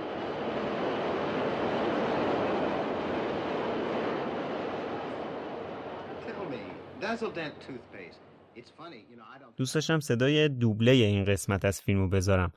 دوبله که احتمالاً واسه دهه 40 یا 50. ولی خب متاسفانه نسخه دوبله که از فیلم پیدا کردم این بخشش حذف شده بود. اگه کسی نسخه دوبله شده کامل این فیلم یا هر کدوم از فیلم‌های دیگه مرلینو داره خیلی خوشحال میشم که بهم پیام بده. اما برگردیم سر زندگی خصوصی مرلین. تو همین زمان خبر رسید به جو که مرلین داره توی این فیلم اشوه میاد. پاشد اومد نیویورک که ببینه مرلین داره سر صحنه چیکار میکنه. از قضا سر فیلمبرداری همین صحنه مشهور رسید. دید به به چه خبره. کارگردان هی کات میده، اینا هی باد میدن زیر دامن خانوم، بقیه هم دید میزنن. عکاسام که کف خیابون لکزینگتون هم تو دراز کشیدن و از زیر دامن خانوم عکس میگیرن. خانم هم که نیشاش بازه. انگار خیلی خوشش اومده از این وضعیت. جو هم عصبانی شد، برگشت هتل. دیگه مطمئن شده بود که حتما یه خبراییه. لباس سفیدی که مرلین سر این صحنه تنشه یکی از لباسای مشهور تاریخ سینماست. البته آقای دیماجیو گفته که از این لباس متنفره. اگه چیزی غیر از اینم میگفت باید تعجب میکردیم. مرلین که برگشت هتل، جو حسابی از خجالتش در اومد و کار به جای باریک کشید.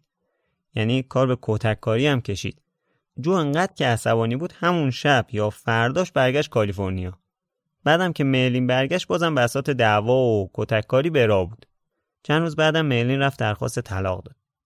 در حالی که جو مسئله رو یه اتفاق زودگذر در نظر گرفته بود و فکر می‌کرد با یه عذرخواهی دوباره روابط حسنه میشه، مرلین شمشیر از رو بسته بود.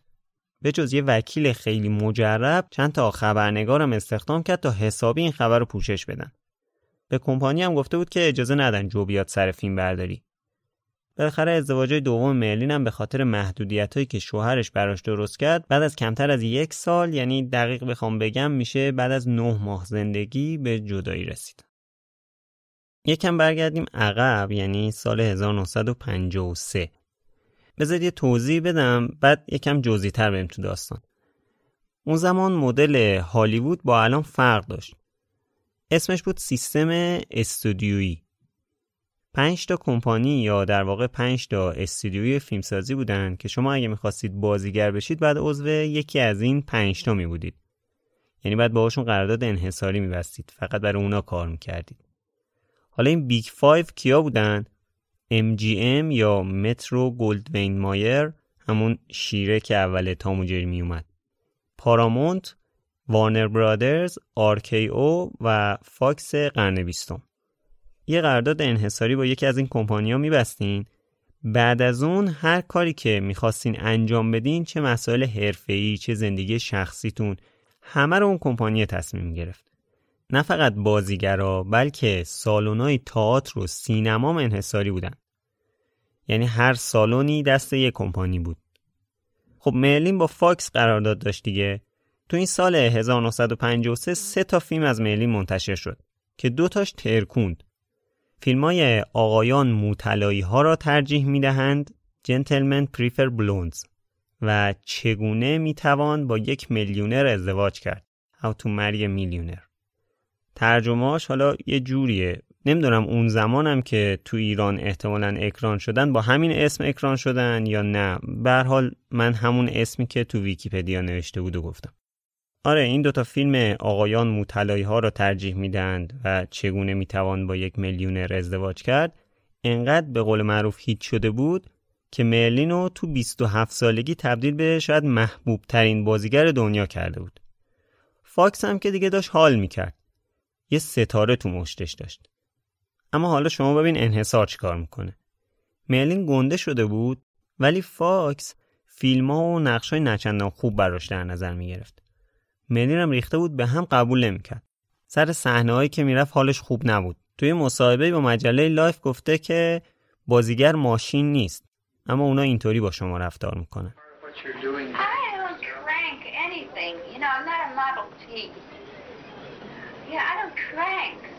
I don't know, but I think that's kind of disrespectful to kind of refer to it that way.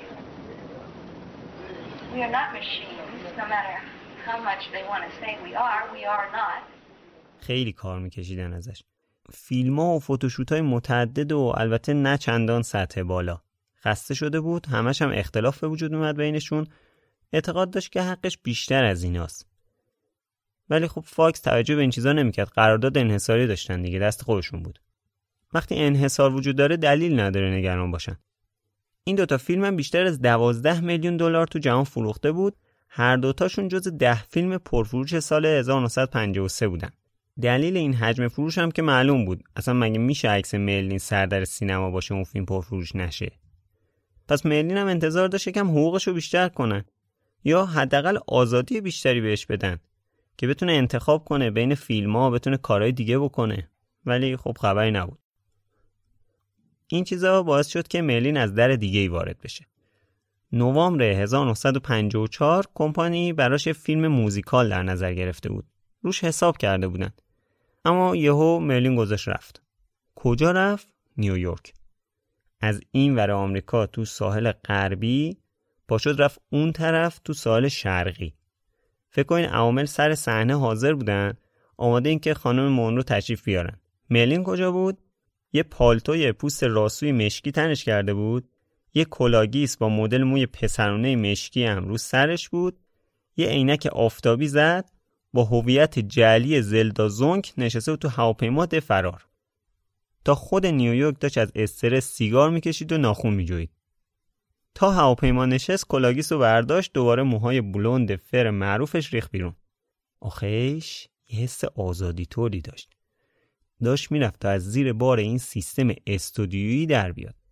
کمپانی تصمیم گرفت فیلمو بدون مرلین بسازه.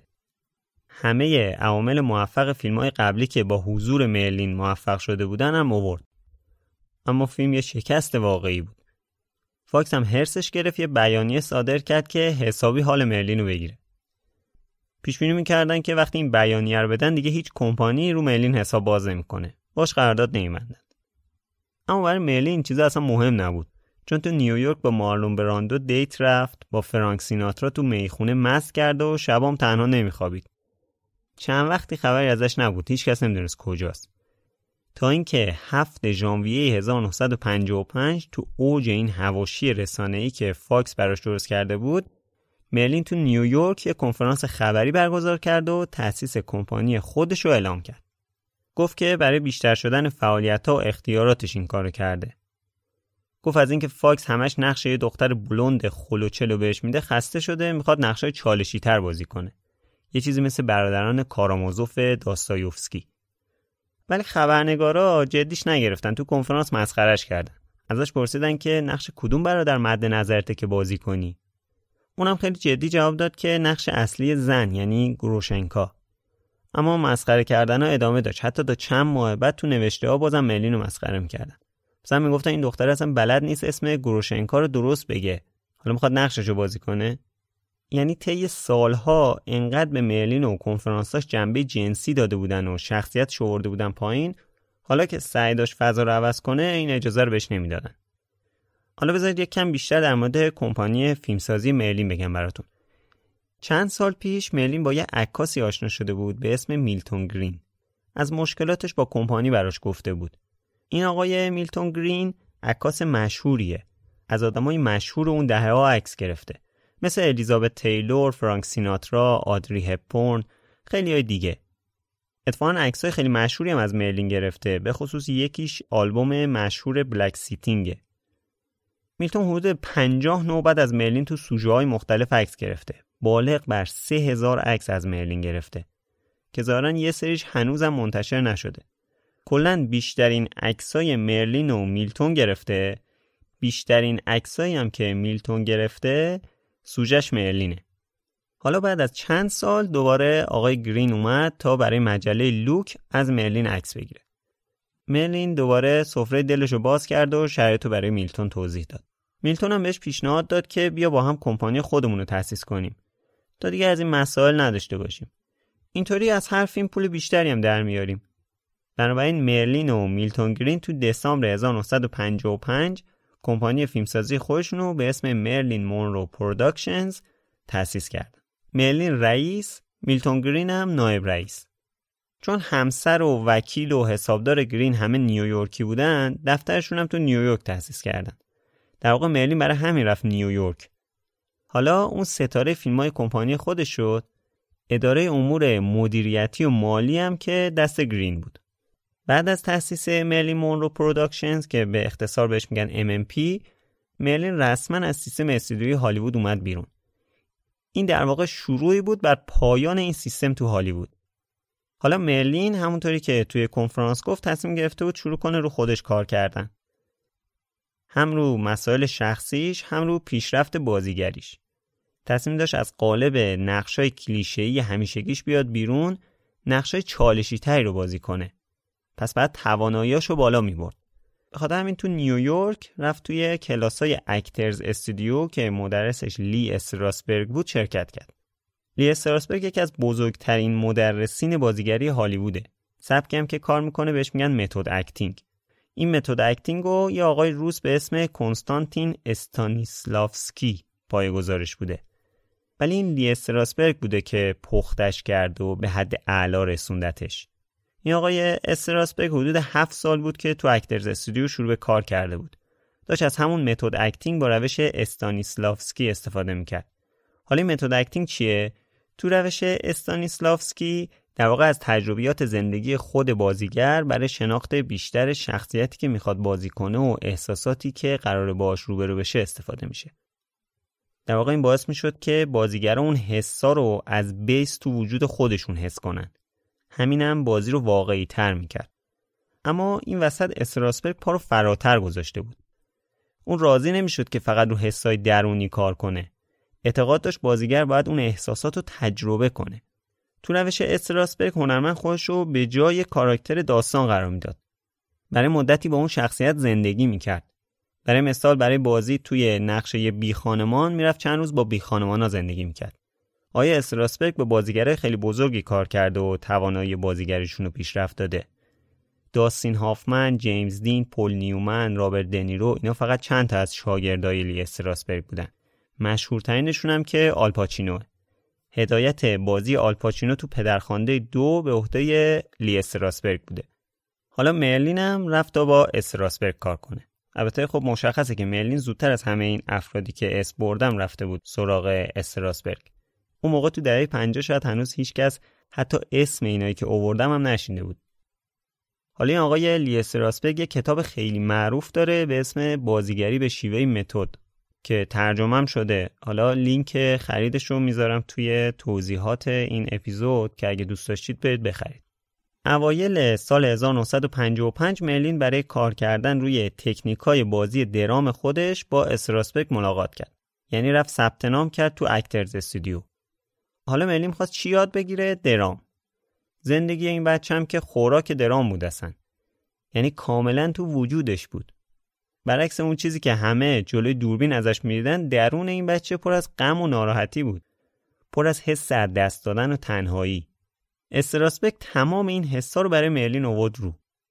اول 3 ماه به صورت خصوصی با مرلین تو خونه خودش کنار زن و بچهش کار کرد. بعدش اجازه حضور مرلین توی کلاس‌های مؤسسه رو داد. مرلین 2 روز در هفته توی اکترز استودیو کلاس داشت. بقیه روزا میرفت میشستون کنار کلاس بقیه رو نگاه میکرد. از اجرا جلوی جمعیت خیلی خجالت میکشید. به شدت سختش بود. اما تونست یه اجرای خیلی خوب داشته باشه که همه تعجب کرده بودن از عمق اجراش.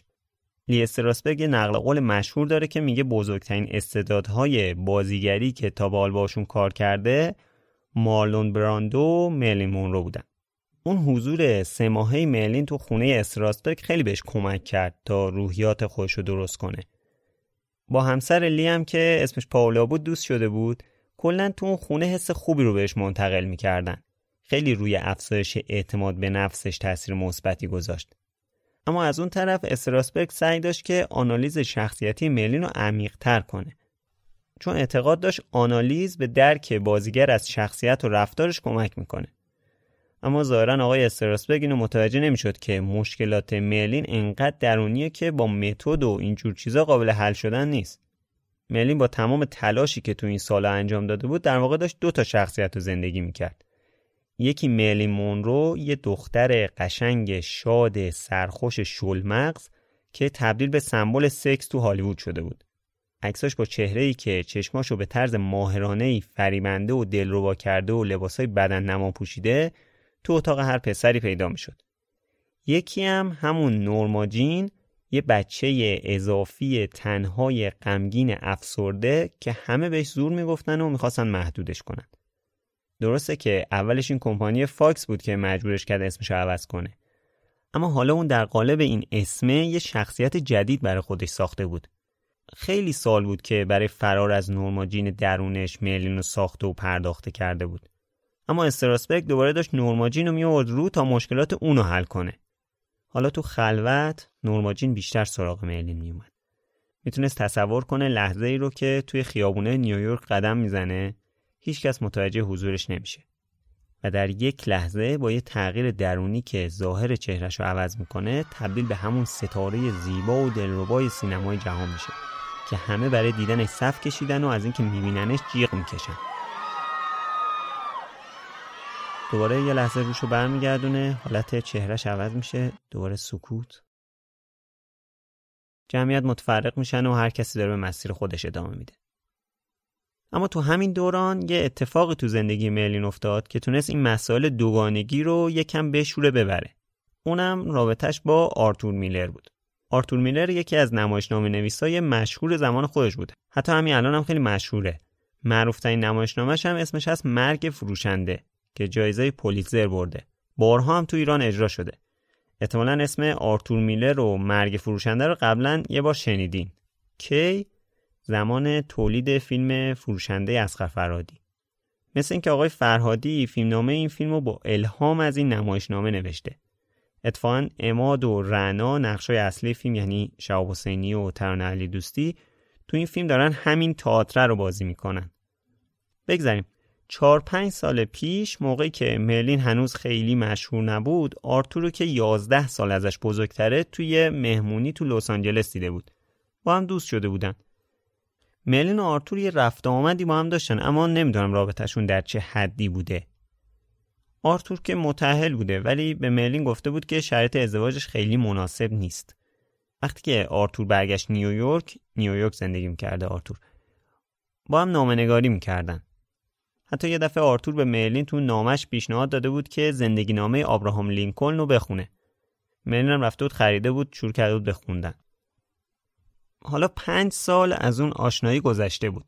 مرلین هم که رفته بود نیویورک، یعنی شهری که آرتور زندگی میکرد. آرتور هنوز اون موقع با همسرش بود ولی در آستانه جدایی بودن. اونم مثل جو همسر قبلی مرلین قد بلند و لاغر و شوخ‌طبع و ورزشکار بود. به شکار و ماهیگیری هم علاقه داشت.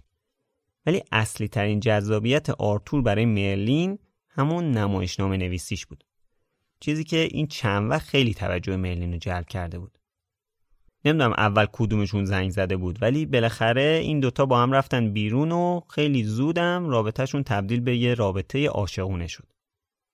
از اون طرف میلتون گرین، همون شریک مرلین تو کمپانی، چند وقتی بود که برای مرلین یه هتل خوب گرفته بود، داشت بهش میرسید. قصدش هم در واقع این بود که وجهه مرلین رو تو روابطی که داشت خوب نگه داره تا شاید بشه یه قراردادی چیزی این وسط ببندن. حالا اما چند ماهی گذشته بود و وضعیت مالی داشت به هم میریخت. خرج هتل و عیش و نوش خانم داشت میرفت بالا. هنوزم خبری از یه قرارداد جدید نبود. میلتون به این فکر افتاد که وقتشه بره سراغ فاکس. با این فاز وارد مذاکره شد که آره، خانم مونرو سر فیلم خارج 7 ساله کلی سود براتون آورده. به نفعتونه که بیایید با هم همکاری کنیم و از این حرفا. بالاخره به هدفش رسید. فاکس راضی شد که یه قرارداد جدید با مرلین ببنده. روز آخر سال 1955 قرارداد جدید مرلین با فاکس امضا شد. قرارداد اینطوری بود که مرلین تو 7 سال آینده بعد فقط تو 4 تا فیلم از کمپانی فاکس بازی میکرد. فیلم‌ها رو هم بعد خودش تایید میکرد. کارگرداناش هم بعد میدادن تایید کنه.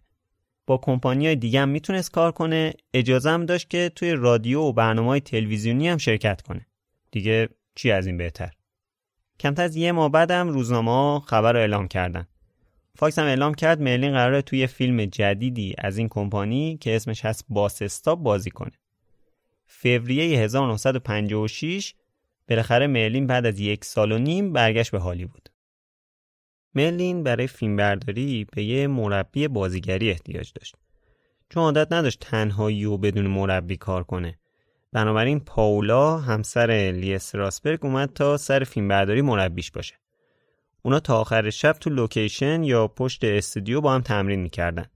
همین باعث میشد مرلین خیلی خسته بشه و شب خوابش نبره. دست به دامن شریکش میلتون شد. میلتون هم براش یه سری داروی خواب آور گرفت.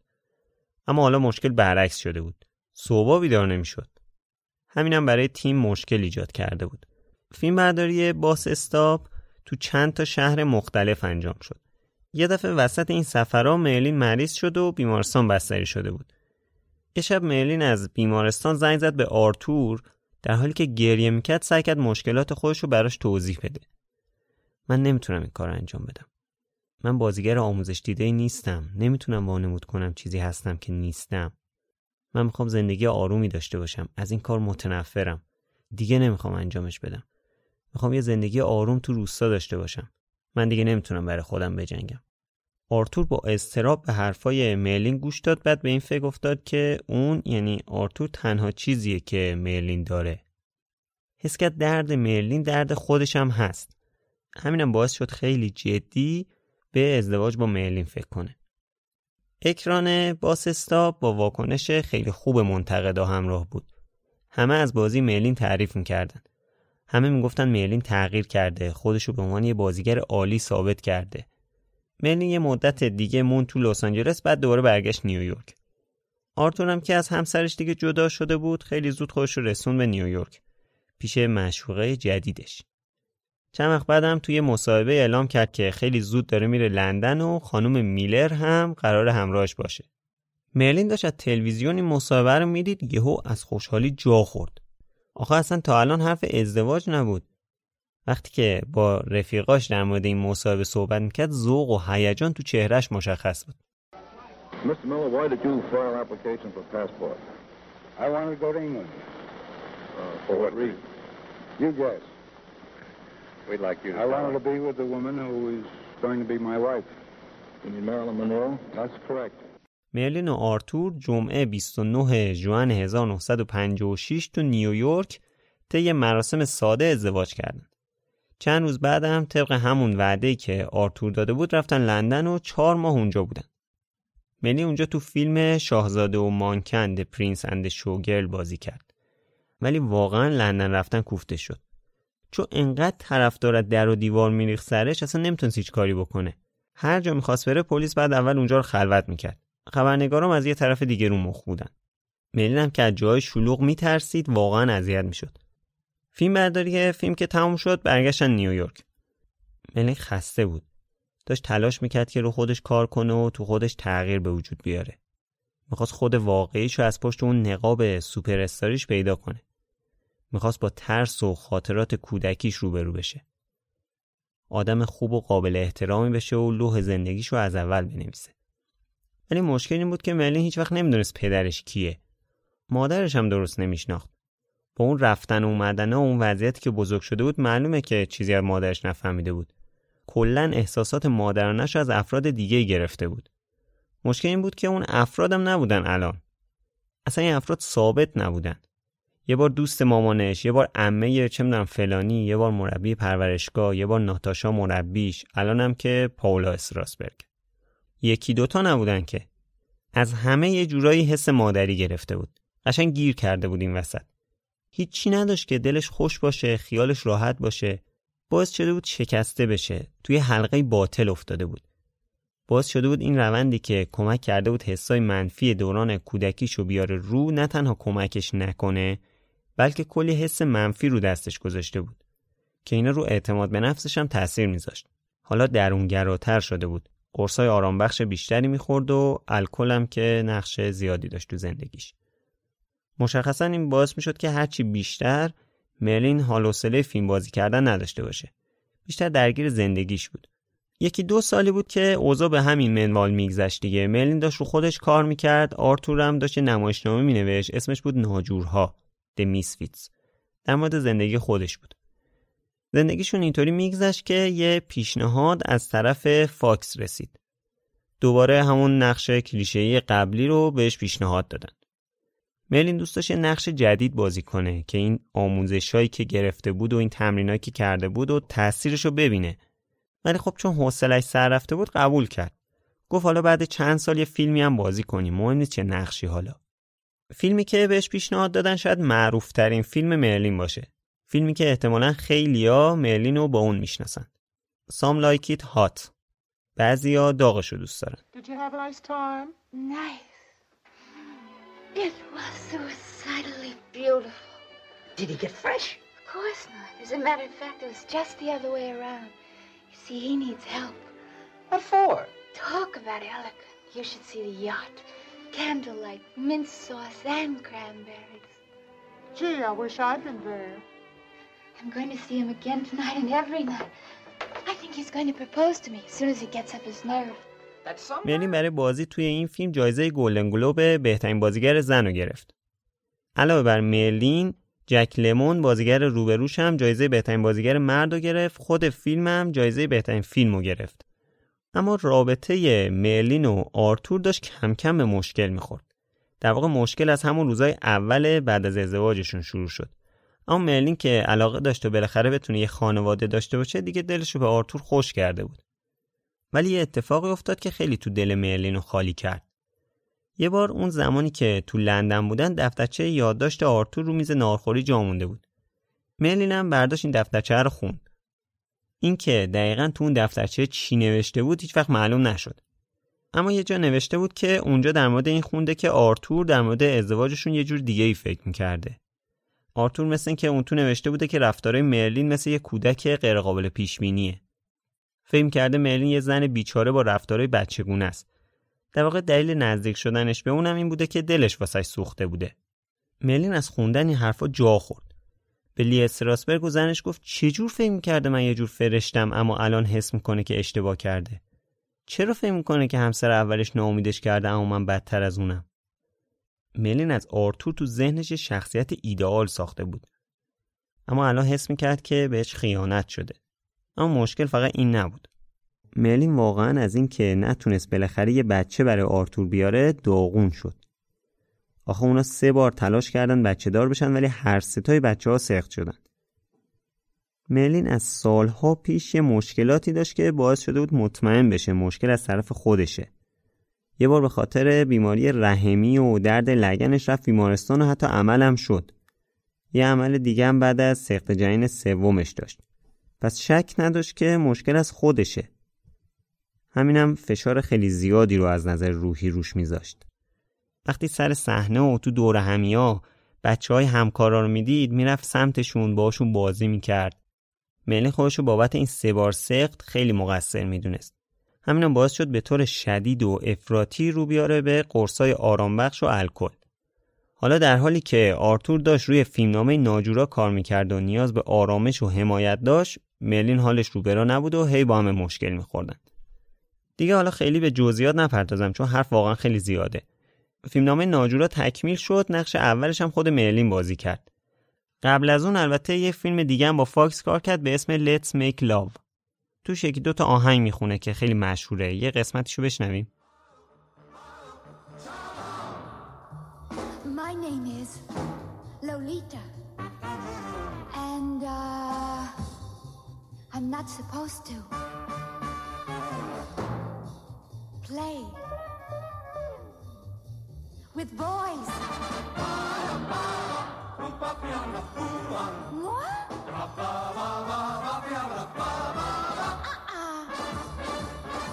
Mon cœur est à papa. You know, la propriétaire.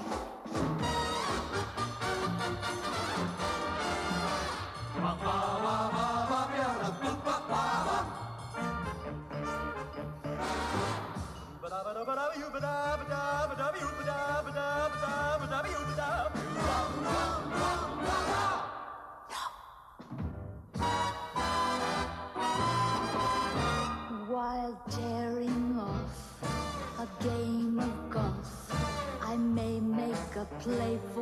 caddy, but when I do, I don't follow through, 'cause my heart belongs to Daddy.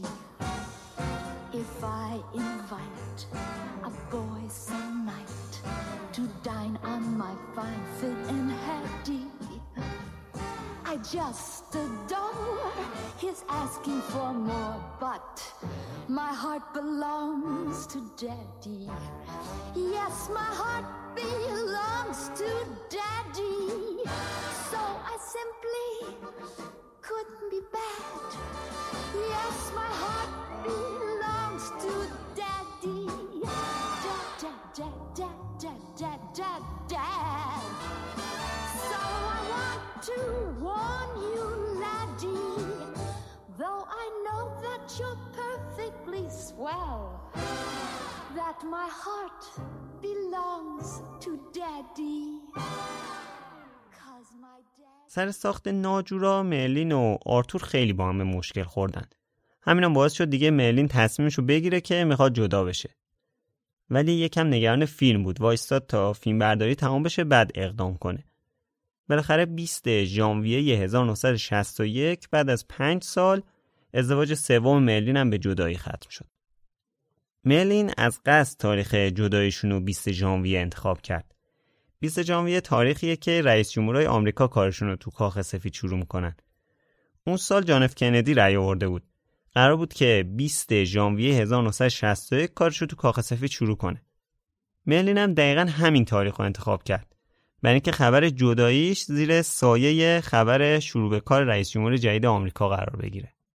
این طولانی ترین زندگی مشترک مرلین بود. البته اگه مشکلات استحقاق جنین نبود شاید میتونستن با آرتور میلر دووم بیارن. بعد از این داستانا مرلین رفت پیش یه روانشناس تا یکم حالش بهتر بشه. اما اون روانشناس هم آدم مناسبی نبود و کلا نتیجه فاجعه بار بود. اصلا بخش زیادی از مشکلات روحی مرلین به خاطر جلسه‌های رواندرمانی بود که میرفت. در واقع وقتی که رواندرمانی بدون احترام به سلامت روحی بیمار انجام بشه، خب نتایجش هم میتونه خیلی خطرناک باشه. در واقع تراپی بیشتر از این که مرلین از شر وابستگیاش خلاص کنه، براش وابستگی‌های جدید ایجاد میکرد. بدترین وابستگیش هم دارو بود. دکتراش نه تنها تو این رابطه کمکی بهش نکردن، بلکه خودشون داروها رو واسش تامین میکردن. اتفاقای دیگه‌ای هم بود که روی روحیه مرلین تاثیر میذاشت. نظر منتقدا به لتس میک لاو که خیلی مثبت نبود. امید مرلین به این فیلم آخریه یعنی ناجورا بود که اونم وقتی اکران شد خیلی واکنش مثبتی نگرفت. این همه زور بزن تغییر به وجود بیار، آخرش اینطوری. دیگه نمیتونست خودشو دلداری بده. بیشتر روزو تو اتاق خواب تاریکش میگذروند. آهنگای احساسی گوش میکرد. مصرف قرصای خواباورشو بیشتر کرد و همینطوری وزن کم میکرد. ناجورا آخرین فیلم مرلین بود. دکتر روانشناسش وقتی که وضعیت مرلین رو دید نگران شد. بهش پیشنهاد داد که یه مدت بره یه کلینیک خصوصی تا یکم استراحت کنه تا اونجا مراقبش باشن. مرلین هم قبول کرد. موقع پذیرش هم برگه‌ها رو با اسم مستعار پر کرد. اما اتاقی که براش تدارک دیده بودن یه اتاق معمولی نبود. یه اتاق با در و پنجره‌های قفل شده که همه جاشو با بالشتک پوشونده بودن. در واقع یه سلول واسه بدترین بیمارای روانی. اینطوری زندانی شدن میتونه حتی آدمای سالم هم به آدمای خشن و عصبی یا ناراحت تبدیل کنه. چه برسه به مرلین که انقدر حالش بد بود.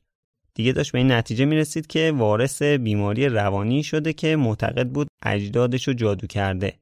همون بیماری که مادر و پدر بزرگشو ازش گرفت. در حالی که تا همین یه سال پیش زندگی نسبتاً آرومی داشت. حتی امیدوار بود بچه‌ای تو شکمش بتونه فضای زندگیشو خیلی تغییر بده. ولی همه چی خیلی سریع تغییر کرده بود. شوکه شده بود و فقط گریه میکرد. داد میزد که آزادش کنن. اینقدر به در قفل شده اتاق میزد تا دستاش خونی میشد. کارکنای کلینیک یه طوری باش رفتار میکردن انگار که یه بیمار روانیه. لباس و کیفش رو ازش گرفته بودن، فقط لباس بیمارستان تنش کرده بودن. تهدیدش میکردن که اگه بهتر رفتار نکنه لباسای مخصوص بیماری روانی رو تنش میکنن. از اینا که دستاشون میبندن که نتونن تکون بدن. خلاصه داستانی بود تو اونجا. این وضعیت بود تا یه روز یکی از پرستارا یه کاغذ و قلم بهش داد تا نامه بنویسه. اونم یه نامه نوشت برای لیس راسبرگ و زنش. یعنی همون مربی بازیگریه که در موردش تعریف کردم. آره یه نامه واسه اونا نوشت، شرایطشو توضیح داد و درخواست کمک کرد. ولی خب اونا نتونستن کمکی بهش بکنن. با هزار بدبختی تونست با یکی دو تا از دوستاش تماس بگیره که اونام جوابی بهش ندادن. ولی خب کسی رو نداشت. فقط و فقط یکی مونده بود. کی؟ آرتور میلر؟ نه. جو دیماجیو. جو و مرلین 6 سالی بود که همو ندیده بودن. اما مرلین دورادور سراغ جو رو از یه سری میگرفت. جو هم بعد از جدایشون حسابی رفتاراش پشیمون شده بود، ولی هنوز مرلین رو دوست داشت. اما تا خواست دوباره پا پیش بذاره، مرلین با آرتور میلر وارد رابطه شده بود. جو هم رفته بود با زنایی که هر کدوم یه شباهتی به مرلین داشتن وارد رابطه شده بود. دلش پیش مرلین مونده بود. تا مرلین زنگ زد و وضعیت خودش رو برای جو توضیح داد، سریع خودش رسوند نیویورک. درخواست آزادی مرلین رو از زندانش تو کلینیک داد و بعدش هم که فهمید تصمیم اون دکتره بوده، رفت سر وقتش حسابی داد و بیداد راه انداخت. گفت اگه آزادش نکنی بیمارستان رو سرت خراب میکنم. مرلین رو به صورت ناشناس بردن خونه. چند روز بعد جو بردش توی بیمارستان خصوصی که اونجا یکم بهش برسن تا دوباره سرپا بشه. تمام این مدت جو به مرلین سر میزد و یه جورایی بالا سرش بود، انگار که میخواست کارهای قبلیشو جبران کنه. بعد از این قضیه بیمارستان، مرلین برمیگرده لس آنجلس. وقتی که حالش بهتر میشه، فاکس یه پیشنهاد فیلم Something's Got to Give رو بهش میده. مرلین هم به توصیه دکترش قبول میکنه. اما ظاهرن از شرایط فیلم و نقشش و یه سری چیزای دیگه که مربوط به این فیلم بوده خوشش نمیاد. دائم تو خودش بوده. معمولا هم که دیر حاضر میشد سر صحنه. وقتی هم که میومد گیج و مضطرب بود.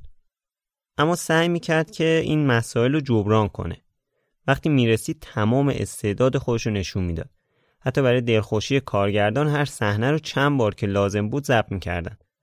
مرلین مونرو این فیلم برخلاف بقیه فیلم‌ها بالغ شده بود. هیچ کدوم از احساسای توی فیلم مصنوعی نبودن. برعکس میشد اونا رو عمیقاً حس کرد. یه روز سر فیلمبرداری یکی از صحنه‌های این فیلم یه اتفاق افتاد که تو خبرهای داغ روزنامه‌ها اومد. اون روز فقط مرلین فیلمبرداری داشت، بقیه بازیگرا رو آف کرده بودن. یه صحنه‌ای رو قرار بود مرلین بازی کنه که تو شب تنهایی تو استخر شنا می‌کرد. یه روز کامل فیلمبرداری داشتن، از 9 صبح تا 4 بعد از ظهر. فقط 20 دقیقه برای نهار استراحت کردن. مرلین یه بیکینی دو تیکه تنش بود. کارگردان قصد داشت یه جوری صحنه رو بگیره که انگار هیچی تن مرلین نیست. هرچی تلاش کردن تو بعضی از صحنه‌ها یه تیکه لباس مرلین مشخص بود. کارگردان اومد به مرلین گفت که یه ذره‌اش مشخصه، یه بار دیگه بگیریم. جواب مرلین جالب بود. میخوای درشون بیارم اصلا؟ من اوکی ام. بله. همون دو تیکه پارچه‌رم در آورد، دوباره پرید تو آب. همین دیگه. این مدلی گرفتن اون صحنه رو. اما اگه همین الان رفتید سرچ کنید که این فیلم رو دانلود کنید، بعد بگم که ساخت این فیلم کنسل شده کلاً. البته بعدها توی مستند یه تیکه‌هاشو منتشر کردن.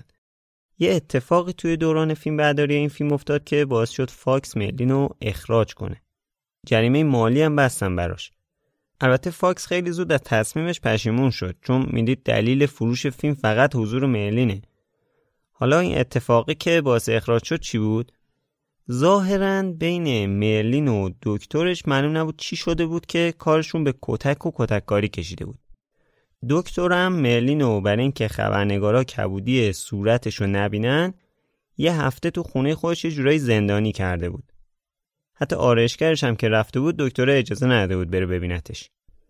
مرلین اون تو زندانی بود تا وقتی که کبودی صورتش خوب شد. متاسفانه این یکی دکترم خیلی اذیتش میکرد.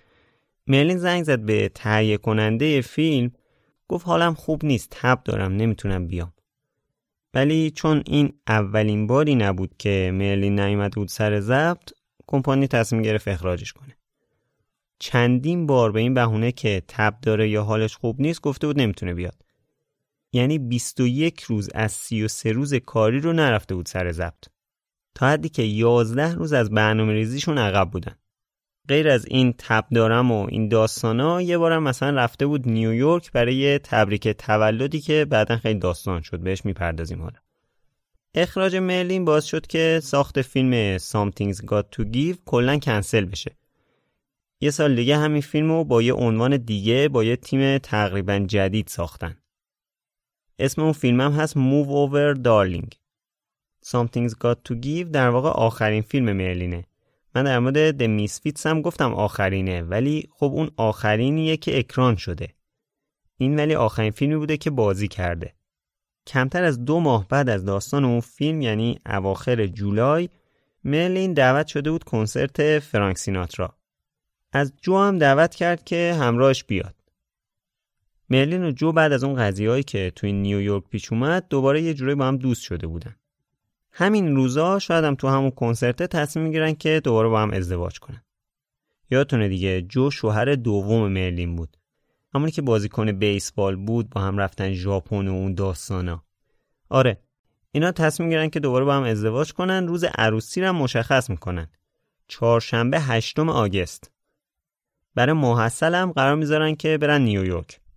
اما مرگ مرلین توی 4 آگوست همه این برنامه‌ها رو نقشه برآب میکنه. تو آگوست 1962 انگار اوضاع داشت برای مرلین خوب پیش میرفت. 6 ماه قبلش، یعنی تو فوریه، مرلین اولین خونه خودش رو خریده بود.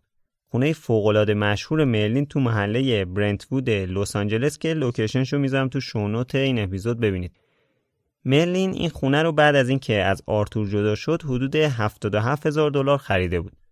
کلی هم برای خرید وسایلش وقت گذاشته بود.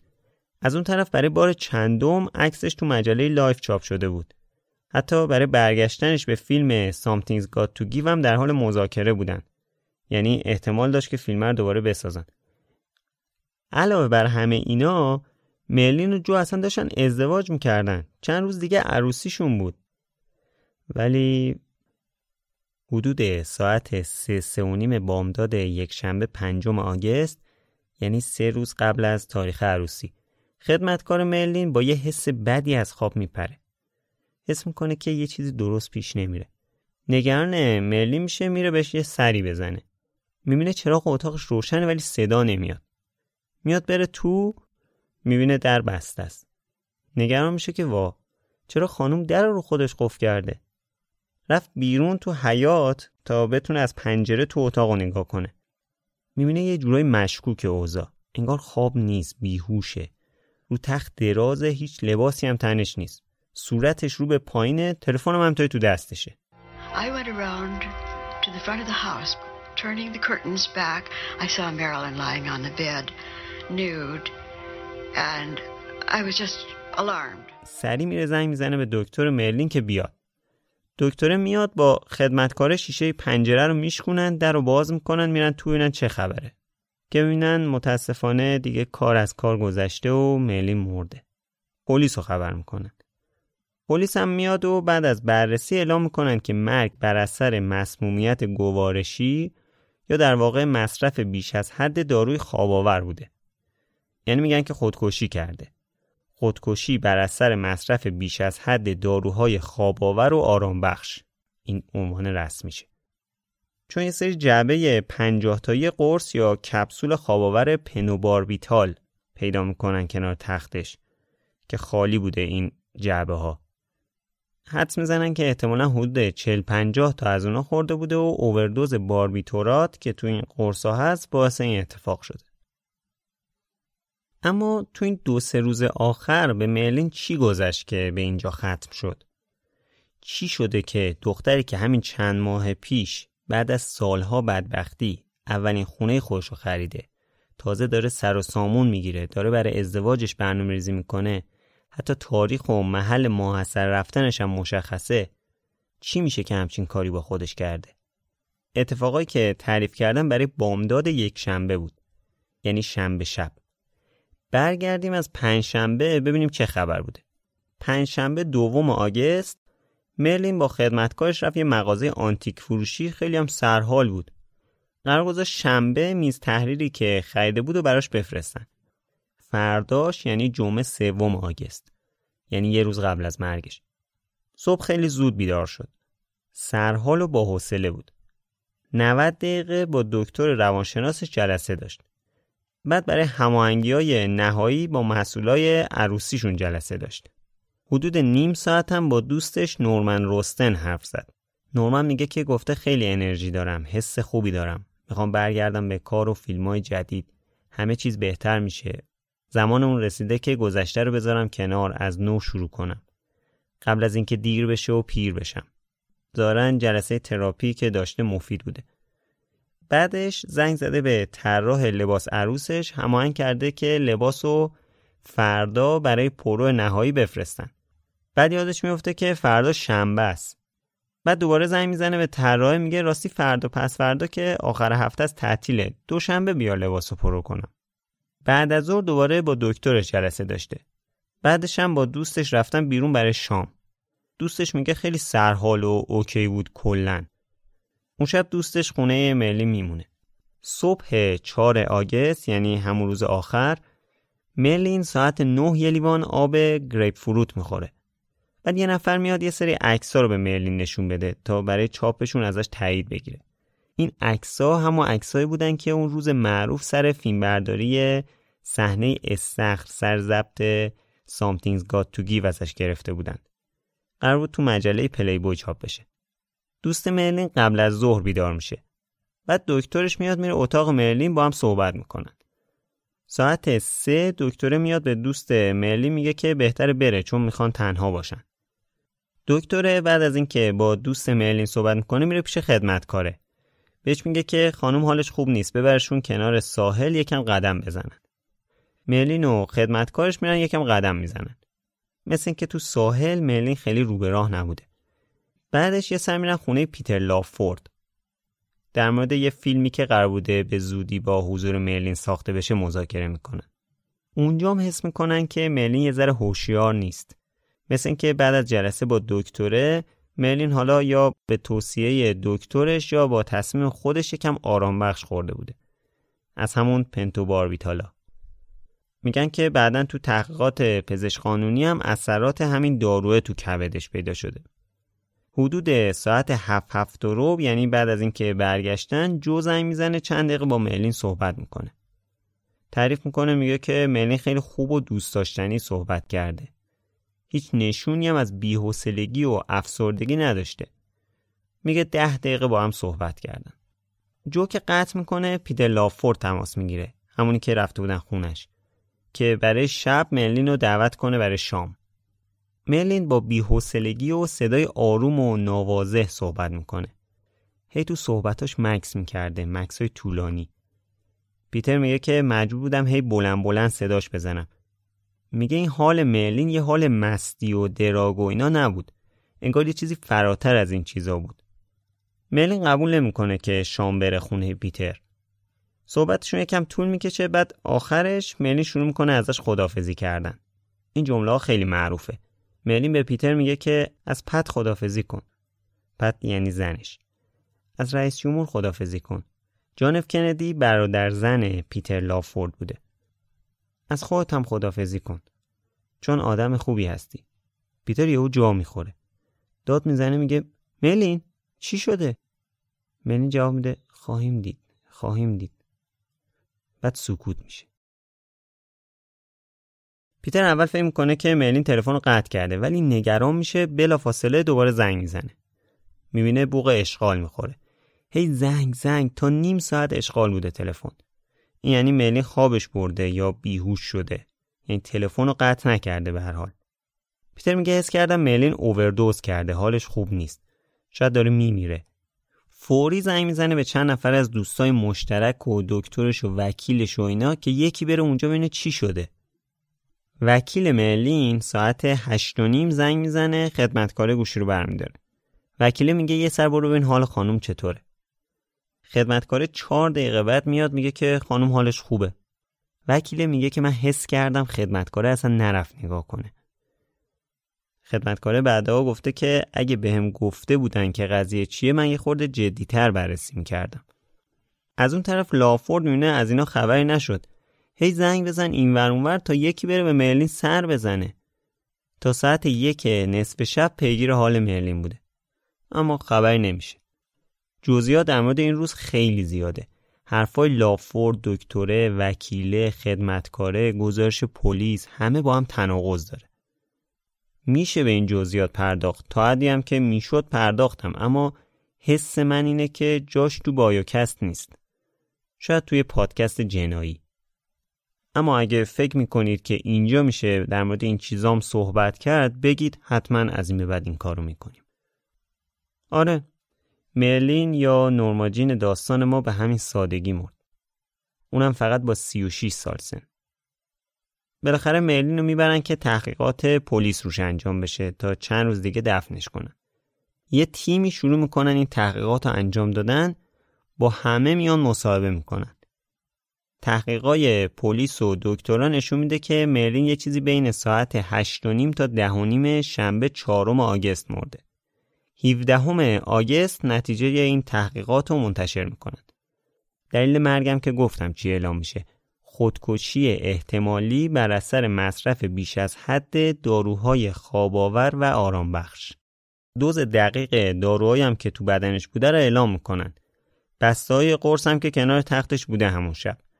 میگن که هیچ اثر زخم یا کبودی هم رو بدنش مشاهده نشده. تو گزارش به شرایط روحی مرلین اشاره میکنن و میگن که با وجود خودکشی هیچ متنی از خودش به جا نذاشته. اعلام هم میکنن که همچین چیزی طبیعیه، چون فقط 40% از خودکشی‌ها به همراه یه متن اتفاق میفته. وقتی خبر مرگ مرلین اعلام میشه، تقریبا تمام روزنامه‌های آمریکا و اروپا تیتر اولشون رو به این مسئله اختصاص میدن. تیترام همه از خودکشی گفتن، با اینکه هنوز خبر رسمی اعلام نشده بود، ولی خب تقریباً برای عموم مشخص بوده که این مسئله خودکشی بوده.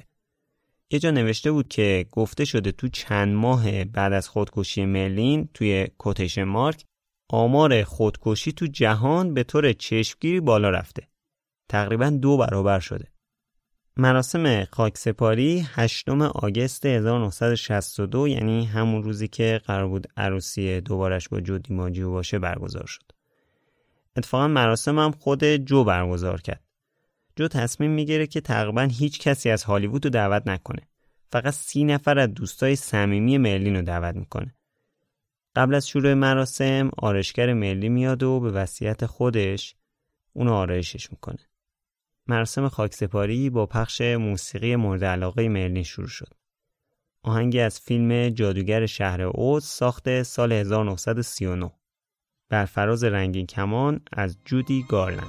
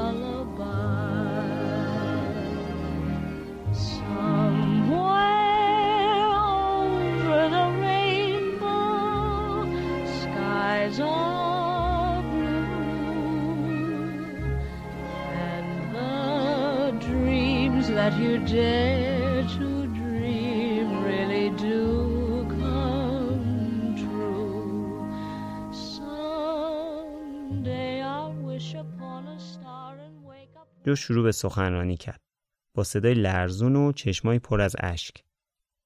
همه ما اونو میشناسیم. انسان خیلی کاملی بود. خیلی گرم بود. خجالتی بود. تنها بود. حساس بود. و همیشه از طرد شدن وحشت داشت. اون هنوز مشتاق زندگی بود. تمام تلاشش رو برای رسیدن به رویاهاش میکرد. و رویای اون این چنین سرابی نبود. قبل از بستن در تابوت، جو رفت جلو و شروع به گریه کرد. صورت سرد مرلین رو بوسید و گفت: دوست دارم عزیزم، دوست دارم. یه شاخه گل رز صورتی هم گذاشت تو دستای مرلین. مرلین رو توی گورستان وست‌وود لس آنجلس دفن کردن. روی سنگ قبرش خیلی ساده نوشته: مرلین مونرو 1926 1962. اتفاقاً عمه آنا و گریس مککی که هر کدوم یه زمانی مرلینو بزرگ کرده بودن هم تو همین گورستان دفن شدن. بعد بگم که هایده و مهستی هم دقیقاً تو همین گورستانن. مزار مرلین از بقیه خیلی راحت قابل تشخیصه، چون که جای بوسه افراد مختلف روش هست. خیلی جالبه. یه چیز جالب دیگه این که روی سنگ قبر مرلین که به صورت ایستاده است یه گلدون چسبیده که خالیه، برای هر کی که بیاد توش گل بذاره. برای مدت 20 سال هفته‌ای 3 بار 6 تا گل رز صورتی میومد توی این گلدون. این گلا رو جو دیماجیو میفرستاد. بله درست شنیدید، 20 سال 3 روز در هفته. اگه یادتون باشه موقعی که جو و مرلین ازدواج کردن، مرلین به جو گفته بود که اگه من زودتر مردم دوست دارم که هر هفته سر قبرم گل رز بیاد. حالا جو داشت آرزوی مرلین رو برآورده میکرد. جو بعد از این اتفاق ازدواج نکرد و همیشه به مرلین فکر میکرد، اما تقریبا هیچ جا ازش حرف نزد. میگن که وقتی تو سال 1999 37 سال بعد از مرلین جو توی 84 سالگی مرد، آخرین جمله که به زبون آورد این بود: بالاخره دارم میرم که مرلین رو ببینم.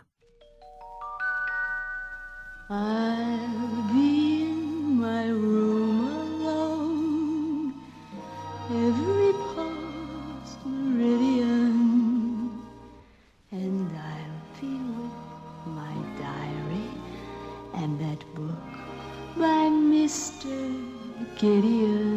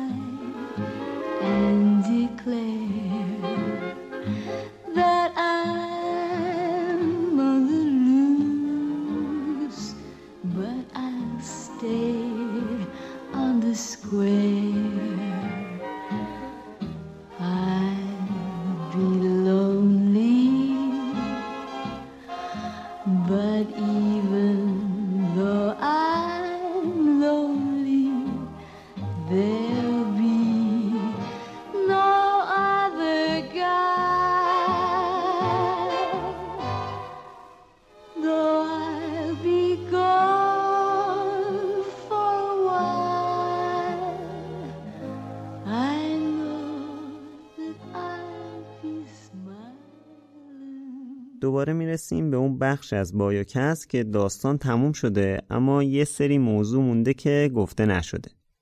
این دفعه موضوعمون خیلی نیست، کمه. 2 تا موضوعه که باید در موردش صحبت کنیم: فوراور مرلین یا مرلین جاودان. یکی از چیزایی که خیلی برای شخص من عجیبه اینه که تا همین الان تو اواخر سال منحوس 2020 میلادی از مرگ مرلین بیشتر از 58 سال گذشته، اما هنوز تقریبا همه اونو میشناسن. خیلی جالبه، این همه سال، این یعنی نسل ما که هیچی، شاید حتی پدر مادرای ما هم زمان اکران فیلمای مرلین اصلا نبودن، یا اگرم بودن احتمالا سنشون تک رقمی بوده. پس چرا مرلین هنوز مشهوره؟ برای پیدا کردن دلیل این مسئله از دوست خوبم امیرحسین مستفیزی، نویسنده و فیلمساز، دعوت کردم که به 2 تا سوال من جواب بده. اول اینکه میراث مرلین برای سینمای جهان چی بوده؟ دوم اینکه چرا مرلین انقدر مشهور و محبوب شده و هنوزم هست؟ خب سلام، و اینکه بریم سراغ سوال اولت. راجع به این سوال که میراث مرلین چی بوده، ببین مهمترین میراث مرلین این فرهنگی بود که تو سینما جا انداخت که بازیگرا باید خوشگل باشن، که دیگه همه بازیگر سعی می‌کردن خوشگل باشن، یه حداقل تایم زیادی اینجوری بود. همه سعی می‌کردن خیلی خوش‌تیپ باشن، همه سعی می‌کردن خیلی خوش‌هیکل باشن، همه سعی می‌کردن خیلی جذاب باشن.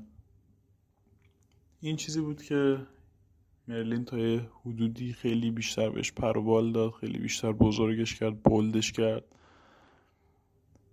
و خب از این نسلی بعد همه دیگه رفتن، یعنی همه که نه، خیلی از بازیگرا رفتن سمت مرلین بودن، یعنی سمت بازیگر متوسط اما خوشگل و جذاب بودن که تو همون فیلمایی در همون سطح هم بازی میکنن. نمونه ایرانیش هم خیلی داشتیم و داریم و خواهیم داشت که حالا من نمیخوام اسم ببرم، ولی مهمترین میراثش این بوده و زنده نگه داشتن یک بخشی از سینمای کلاسیک. یعنی هنوز چون اسم مرلین مونرو زنده است، کنار اسم ریپورن، کنار اسم همفری بوگارت، کنار اسم کلارک گیبل، همه اینا باعث شدن سینما زنده بمونه، اون سینمای کلاسیک. مهمترین میراثش اینه که ما هنوز اون فیلم ها رو میبینیم که شاید الان فیلم های جذابی نباشن، شاید خیلی باشون ارتباط برقرار نکنیم، ولی هنوز میبینیم و دوستشون داریم چون مرلین توشون بازی کرده. حتی چه بسا میبینیم و دوستشون نداریم، اما میبینیم چون مرلینه، چون مرلین مونرو هنوز هم مرلین مونروه.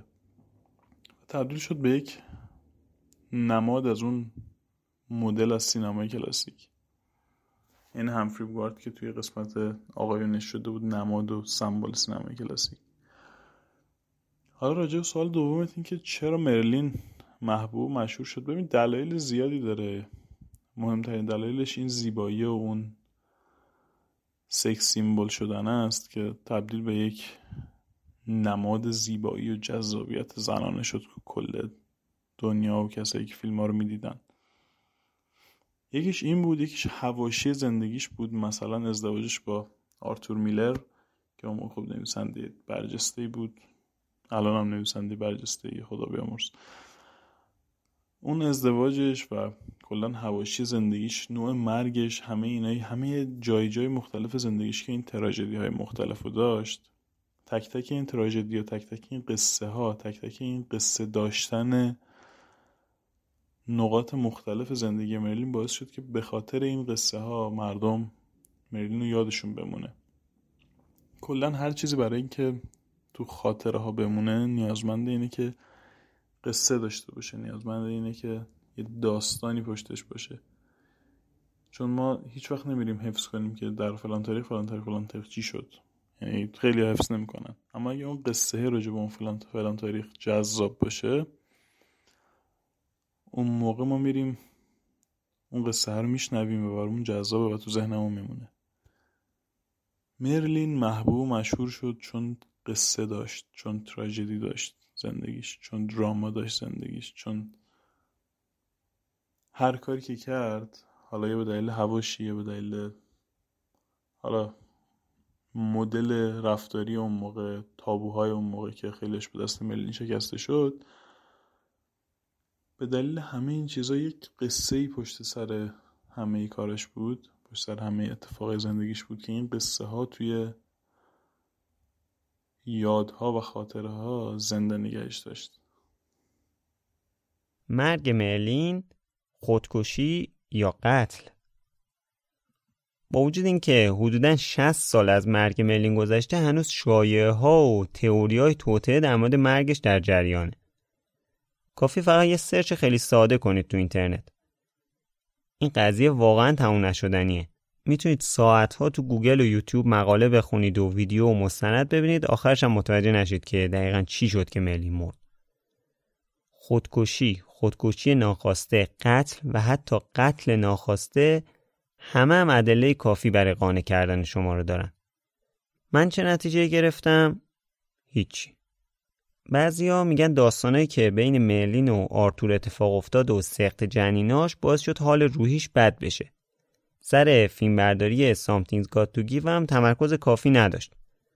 دکترش هم اذیتش میکرد. بعد که اخراج شد تو بدترین شرایط روحی قرار گرفت و بالاخره تصمیم گرفت خودش رو خلاص کنه. این میشه خودکشی. یه سری میگن همه این مسائل روحی باعث شده که مرلین تو شرایط خوبی نباشه. اون شب به خاطر دغدغه‌های ذهنیش نمیتونسته خوب بخوابه. قرص خورده که بخوابه و بیدار نشده. این میشه خودکشی ناخواسته. یه سری هم میگن دکتر یا خدمتکار مرلین درست رسیدگی نکردن به شرایط. همین هم باعث شده که اونا ناخواسته به این فرایند کمک کنن تا مرلین بمیره. این میشه قتل ناخواسته. اما مشهورترین تئوری توطئه‌ای که در مورد مرگ مرلین هست قتله. تو یکی دو سال آخر عمر مرلین یه شایعه های تو هالیوود شنیده میشد در مورد یه مرد جدید و مهمی تو زندگی اون، که البته تو روزنامه ها چیزی نبود، فقط این طرف اون طرف یواشکی در موردش حرف میزدن. میگفتن که مرلین و سناتور جان اف کندی با هم تو رابطن، سناتوری که ناگهان تبدیل به رئیس جمهور آمریکا شد. موقعی که مرلین و کندی با هم آشنا شدن، که ظاهرا فرانک سیناترا واسطه این آشنایی بوده، هنوز کندی سناتور بود. مثل اینکه رابطهشون به جای باریک هم کشیده و عجیبتر اینکه تا زمان ریاست جمهوری کندی هم پیش رفته. اما اگه رابطه عاشقانه رو یه رابطه طولانی مدت و مداوم نگاه کنیم، با توجه به شواهد تاریخی که تمام روزای رئیس جمهور و جایی که رفته رو مشخص میکنه، این رابطه نمیتونسته یه رابطه عاشقانه و طولانی مدت باشه. چیزی که خیلی محکم و با قدرت میشه گفت اینه که این دو نفر 4 بار همدیگر رو دیدن، که دوبار اول تو جمع و تو مراسم‌های عمومی بوده. بار سوم تو خونه پیتر لافورد، شوهر خواهر رئیس جمهور بوده. تنها بودن و کارشون یه جورایی به تخت خوابم کشیده. پیتر لافورد بازیگر بوده، با مرلین دوست بوده، همونیه که میگن اون شب آخر زنگ زده مرلین رو شام دعوت کنه خونش، که بعد مرلین پشت تلفن از همه خداحافظی میکنه و اینا. سری 4 هم تو جشنی بوده که به مناسبت تولد رئیس جمهور برگزار شده. مرلین تو این مراسم آهنگ تولدت مبارک رو برای جان اف کندی میخونه. Mr. President, the late Marilyn Monroe.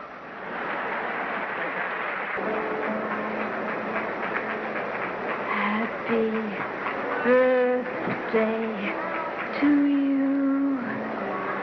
Happy birthday to you. Happy birthday, Mr. President.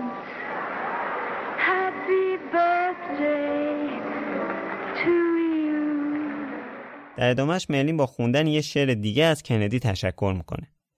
سپاس از شما آقای رئیس جمهور، به خاطر تمام کارهایی که انجام داده اید، به خاطر نبردهایی که شما پیروز آن بوده اید، به خاطر مسیری که شما در زندگی آمریکایی گشوده اید و به خاطر هزار مشکلات ما که برطرف ساخته اید. ما از شما بسیار متشکریم.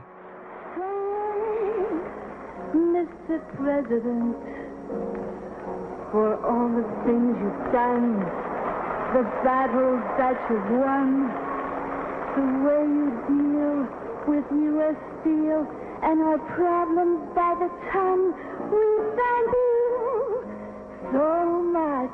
Everybody, happy birthday! این میشه گفت آخرین فیلم ضبط شده از مرلین تو فضای عمومیه. 2.5 ماه بعد از این مراسم مرلین میمیره. اما از اون طرف یه حرف و حدیثایی هم بود که مرلین با برادر رئیس جمهور، یعنی رابرت کندی یا بابی کندی، هم رابطه داره. رابرت اون زمان دادستان کل ایالات متحده بوده، که البته با توجه به شواهد این دو نفر هم فقط 4 بار همدیگر رو میبینن. حتی مثل اغلب رابطه های مرلین که با سکس همراه بوده، ظاهرا این یکی به اونجا نمیرسه. حالا اینا چه ربطی به مردن مرلین داره؟ چندین نفر تا به حال روی مسئله کار کردن تو این چند دهه، که من یکیشو براتون مختصر تعریف میکنم. 2 روزنامه نگار محقق به اسم جی مارگولیس و ریچارد باسکین یک کتابی تو سال 2016 منتشر کردند به اسم قتل مرلین، پرونده مختومه شد. The Murder of Marilyn Monroe Case Closed. اونا معتقدن که رابطه مرلین با برادرای کندی بیشتر از چیزی بوده که قبلا ادعا شده. مثلا رابرت کندی برادر رئیس جمهور عاشق مرلین میشه، تو موقعیت هم به مرلین قول میده که زنشو طلاق میده و با اون ازدواج میکنه. مرلین هم یه جورای امیدوار میشه و کم کم یه رابطه شروع میشه. اما ظاهرا این 2 برادر مرلین رو مثل توپ فوتبال به هم پاس میدادن. هیچ کدوم هم قصد ازدواج باهاشون نداشتن. بالاخره مسئله به اینجا میرسه که رئیس جمهور از برادرش میخواد که به مرلین بگه دیگه به کاخ سفید زنگ نزنه. برادرم کم کم به مرلین پشت میکنه. مرلین هم عصبانی میشه، تهدید میکنه که توی کنفرانس خبری همه چیزو فاش میکنه. چون مرلین در مورد خانواده کندی و حتی تصمیمای اونا در مورد سیاست خارجی و داخلی آمریکا یه چیزایی میدونسته و توی دفترچه قرمز رنگ هم همه چیزو نوشته بوده. مثلا میگن مرلین تو صحبت‌های این دوتا برادر از یه راز خیلی سری خبردار شده بوده. اون راز سری هم این بوده که ظاهراً آمریکا داشته برنامه‌ریزی می‌کرده تا فیدل کاسترو رهبر انقلاب کوبا رو به قتل برسونه. ضمن اینکه اگه مرلین یه کنفرانس می‌ذاشته و میگفته جان اف کندی رابطه خارج از ازدواج داشته، این برای وجهه رئیس جمهور و کلاً کشور آمریکا خیلی بد بوده. رابرت کندی هم اینو اوضاع داره خراب میشه، تصمیم میگیره مرلین رو بکشه، اما یه طوری که خودکشی به نظر برسه. حالا چه جوری؟ رابرت تو این توطئه تنها نبوده. پیتر لافورد شوهر خواهرش و دکتر روانشناس مرلین هم همراهش بودن. اینجوری که این دوتا روزنامه نگار میگن به دستور FBI همه مکالمات تلفنی مونرو ضبط میشده. توی مکالمه‌های تلفنی رابرت کندی متوجه میشه که این دکتره با مرلین رابطه خارج از عرف دارن. دکتره رو تهدید میکنه که اگه همکاری نکنی رابطه تو علنی میکنم. برای همین دکتره مجبور میشه که با برادر رئیس جمهور همکاری کنه. میگن اون روز آخر یعنی 4 آگوست رابرت میاد خونه مرلین. همدیگر رو میبینن. دکتره رو میفرسته بیرون تو محوطه که تنهایی با مرلین صحبت کنه. 10 دقیقه صحبت میکنن که اصلا دعواشون میشه. مرلین عصبانی میشه، میگه دوشنبه کنفرانس میذارم همه چیزو میگم. اون روز شنبه بوده. ظاهرا همسایه‌ها میگن رابرت با یه حالت عصبانی از خونه میاد بیرون، با 2 تا از محافظاش که یگان ویژه بودن دوباره میرن تو. میگن رابرت مرلین رو میندازه زمین، یکی از محافظا میاد به بازوی مرلین پنتوباربیتال تزریق میکنه که آروم بشه. دکتر و لافورد هم اونجا بودن. رابرت و لافورد میافتن دنبال اون دفترچه قرمزه که پیداش کنن. باز مرلین یکم به هوش میاد، دوباره محافظا میرن سراغش، یه سری ماده دیگه این دفعه بهش تنقیه میکنن. بالاخره لافورد و رابرت و محافظا ساعت 10:40 میرن. میگن که 1-2 ساعت بعد رابرت اصلا لس آنجلس رو ترک میکنه. تو همین حین که رابرت داره از لس آنجلس میره، خدمتکار مرلین مشکوک میشه. میره سر بزنه، میبینه مرلین بیهوش افتاده رو تخت. زنگ میزنه آمبولانس بیاد. پرستار آمبولانس گفته که وقتی که مرلین رو دیدم استفراغ نکرده بود، که این برای کسی که اووردوز کرده غیر عادیه. مرلین رو میذاره رو زمین، تلاش میکنه که احیاش کنه. پرستاره گفته که نه پتویی نه بالشتی هیچی نداشت. لیوان آب یا نوشیدنی هم کنارش نبود. سخت نفس میکشید. ضربانش ضعیف بود. خدمتکارش اصرار داشت که خودکشی کرده، اما اثری از خوردن داروی زیاد هم تو دهنش دیده نمیشد. همینطوری که این پرستارا داشتن کارشون انجام میدادن، یهو یکی میاد داخل اتاق، میگه برید کنار من دکترشم. کیفشو باز میکنه، یه سرنگ با یه سوزن بزرگ در میاره، یه مایعی رو تو قفس سینه مرلین تزریق میکنه. بعدم پلیسا میان و جسدو میبرن بیرون. البته من به این روایت هم خیلی نمیتونم اعتماد کنم، بعد بشینم اون کتابه رو بخونم تا مطمئن بشم داستان چیه. این روایت رو تو اینترنت خونده بودم که از اون کتابه نوشته بودن.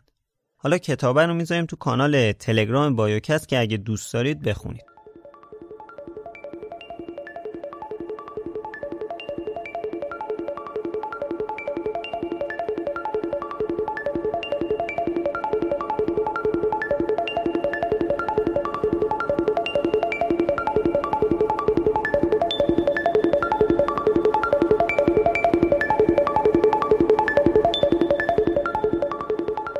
چیزی که شنیدید اپیزود 7 بایوکست بود. منبع اصلی ما برای زندگی نامه مرلین کتاب مرلین مونرو د بایوگرافی بود، نوشته دونالد اسپوتو که سال 2001 چاپ شده. اما از کلی مقاله و مصاحبه و مستند هم استفاده کردیم. ترجمه این کتاب زحمت چند تا از مخاطبای با محبت بایوکست بود که تو این چند ماه بهم کمک کردن و خیلی خیلی ممنونم ازشون. اسمشون از رو میخونم: مونا کازرونی زاده، سارا جعفری، امیر آرانی، محمد عابدی. یه تشکر ویژه‌ام بعد از مهدی کلهر عزیز بکنم. مهدی یکی از مخاطبای بایوکست بود که پیام داده بود و تو این چند ماه خیلی زحمت کشید برای بایوکست. اول سر سایت که چند ماه روش وقت گذاشت و واقعا یه سایت خیلی قشنگ برامون طراحی کرده.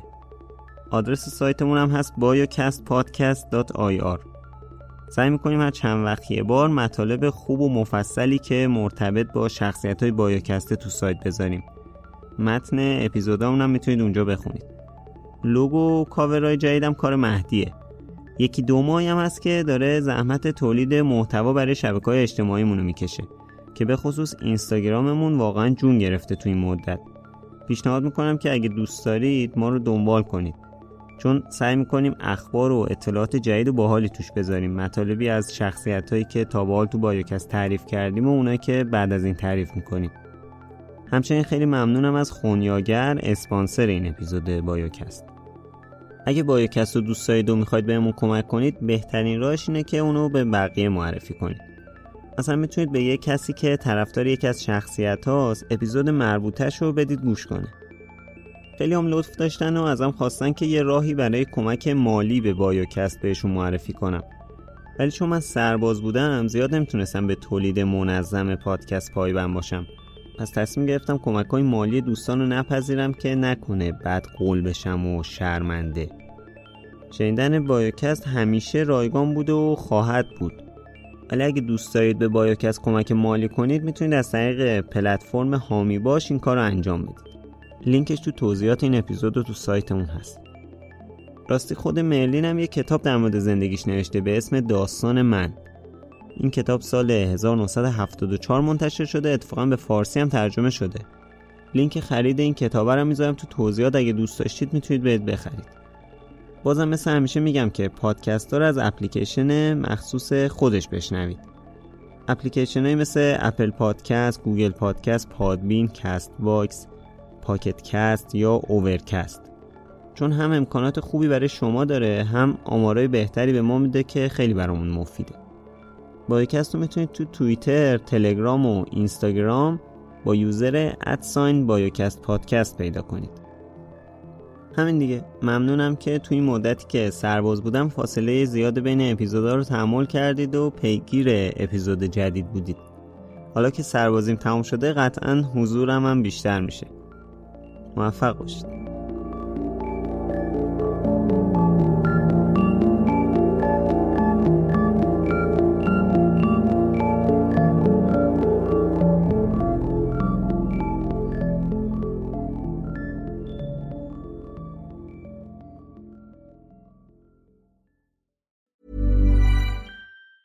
Hey, it's Danny Pellegrino from Everything Iconic. Ready to upgrade your style game without blowing your budget? Check out Quince. They've got all the good stuff, shirts and polos, activewear and fine leather goods, all at 50 to 80% less than other high-end brands. And the best part? They're all about safe, ethical and responsible manufacturing. Get that luxury vibe without the luxury price tag. Hit up quince.com/upgrade for free shipping and 365-day returns on your next order.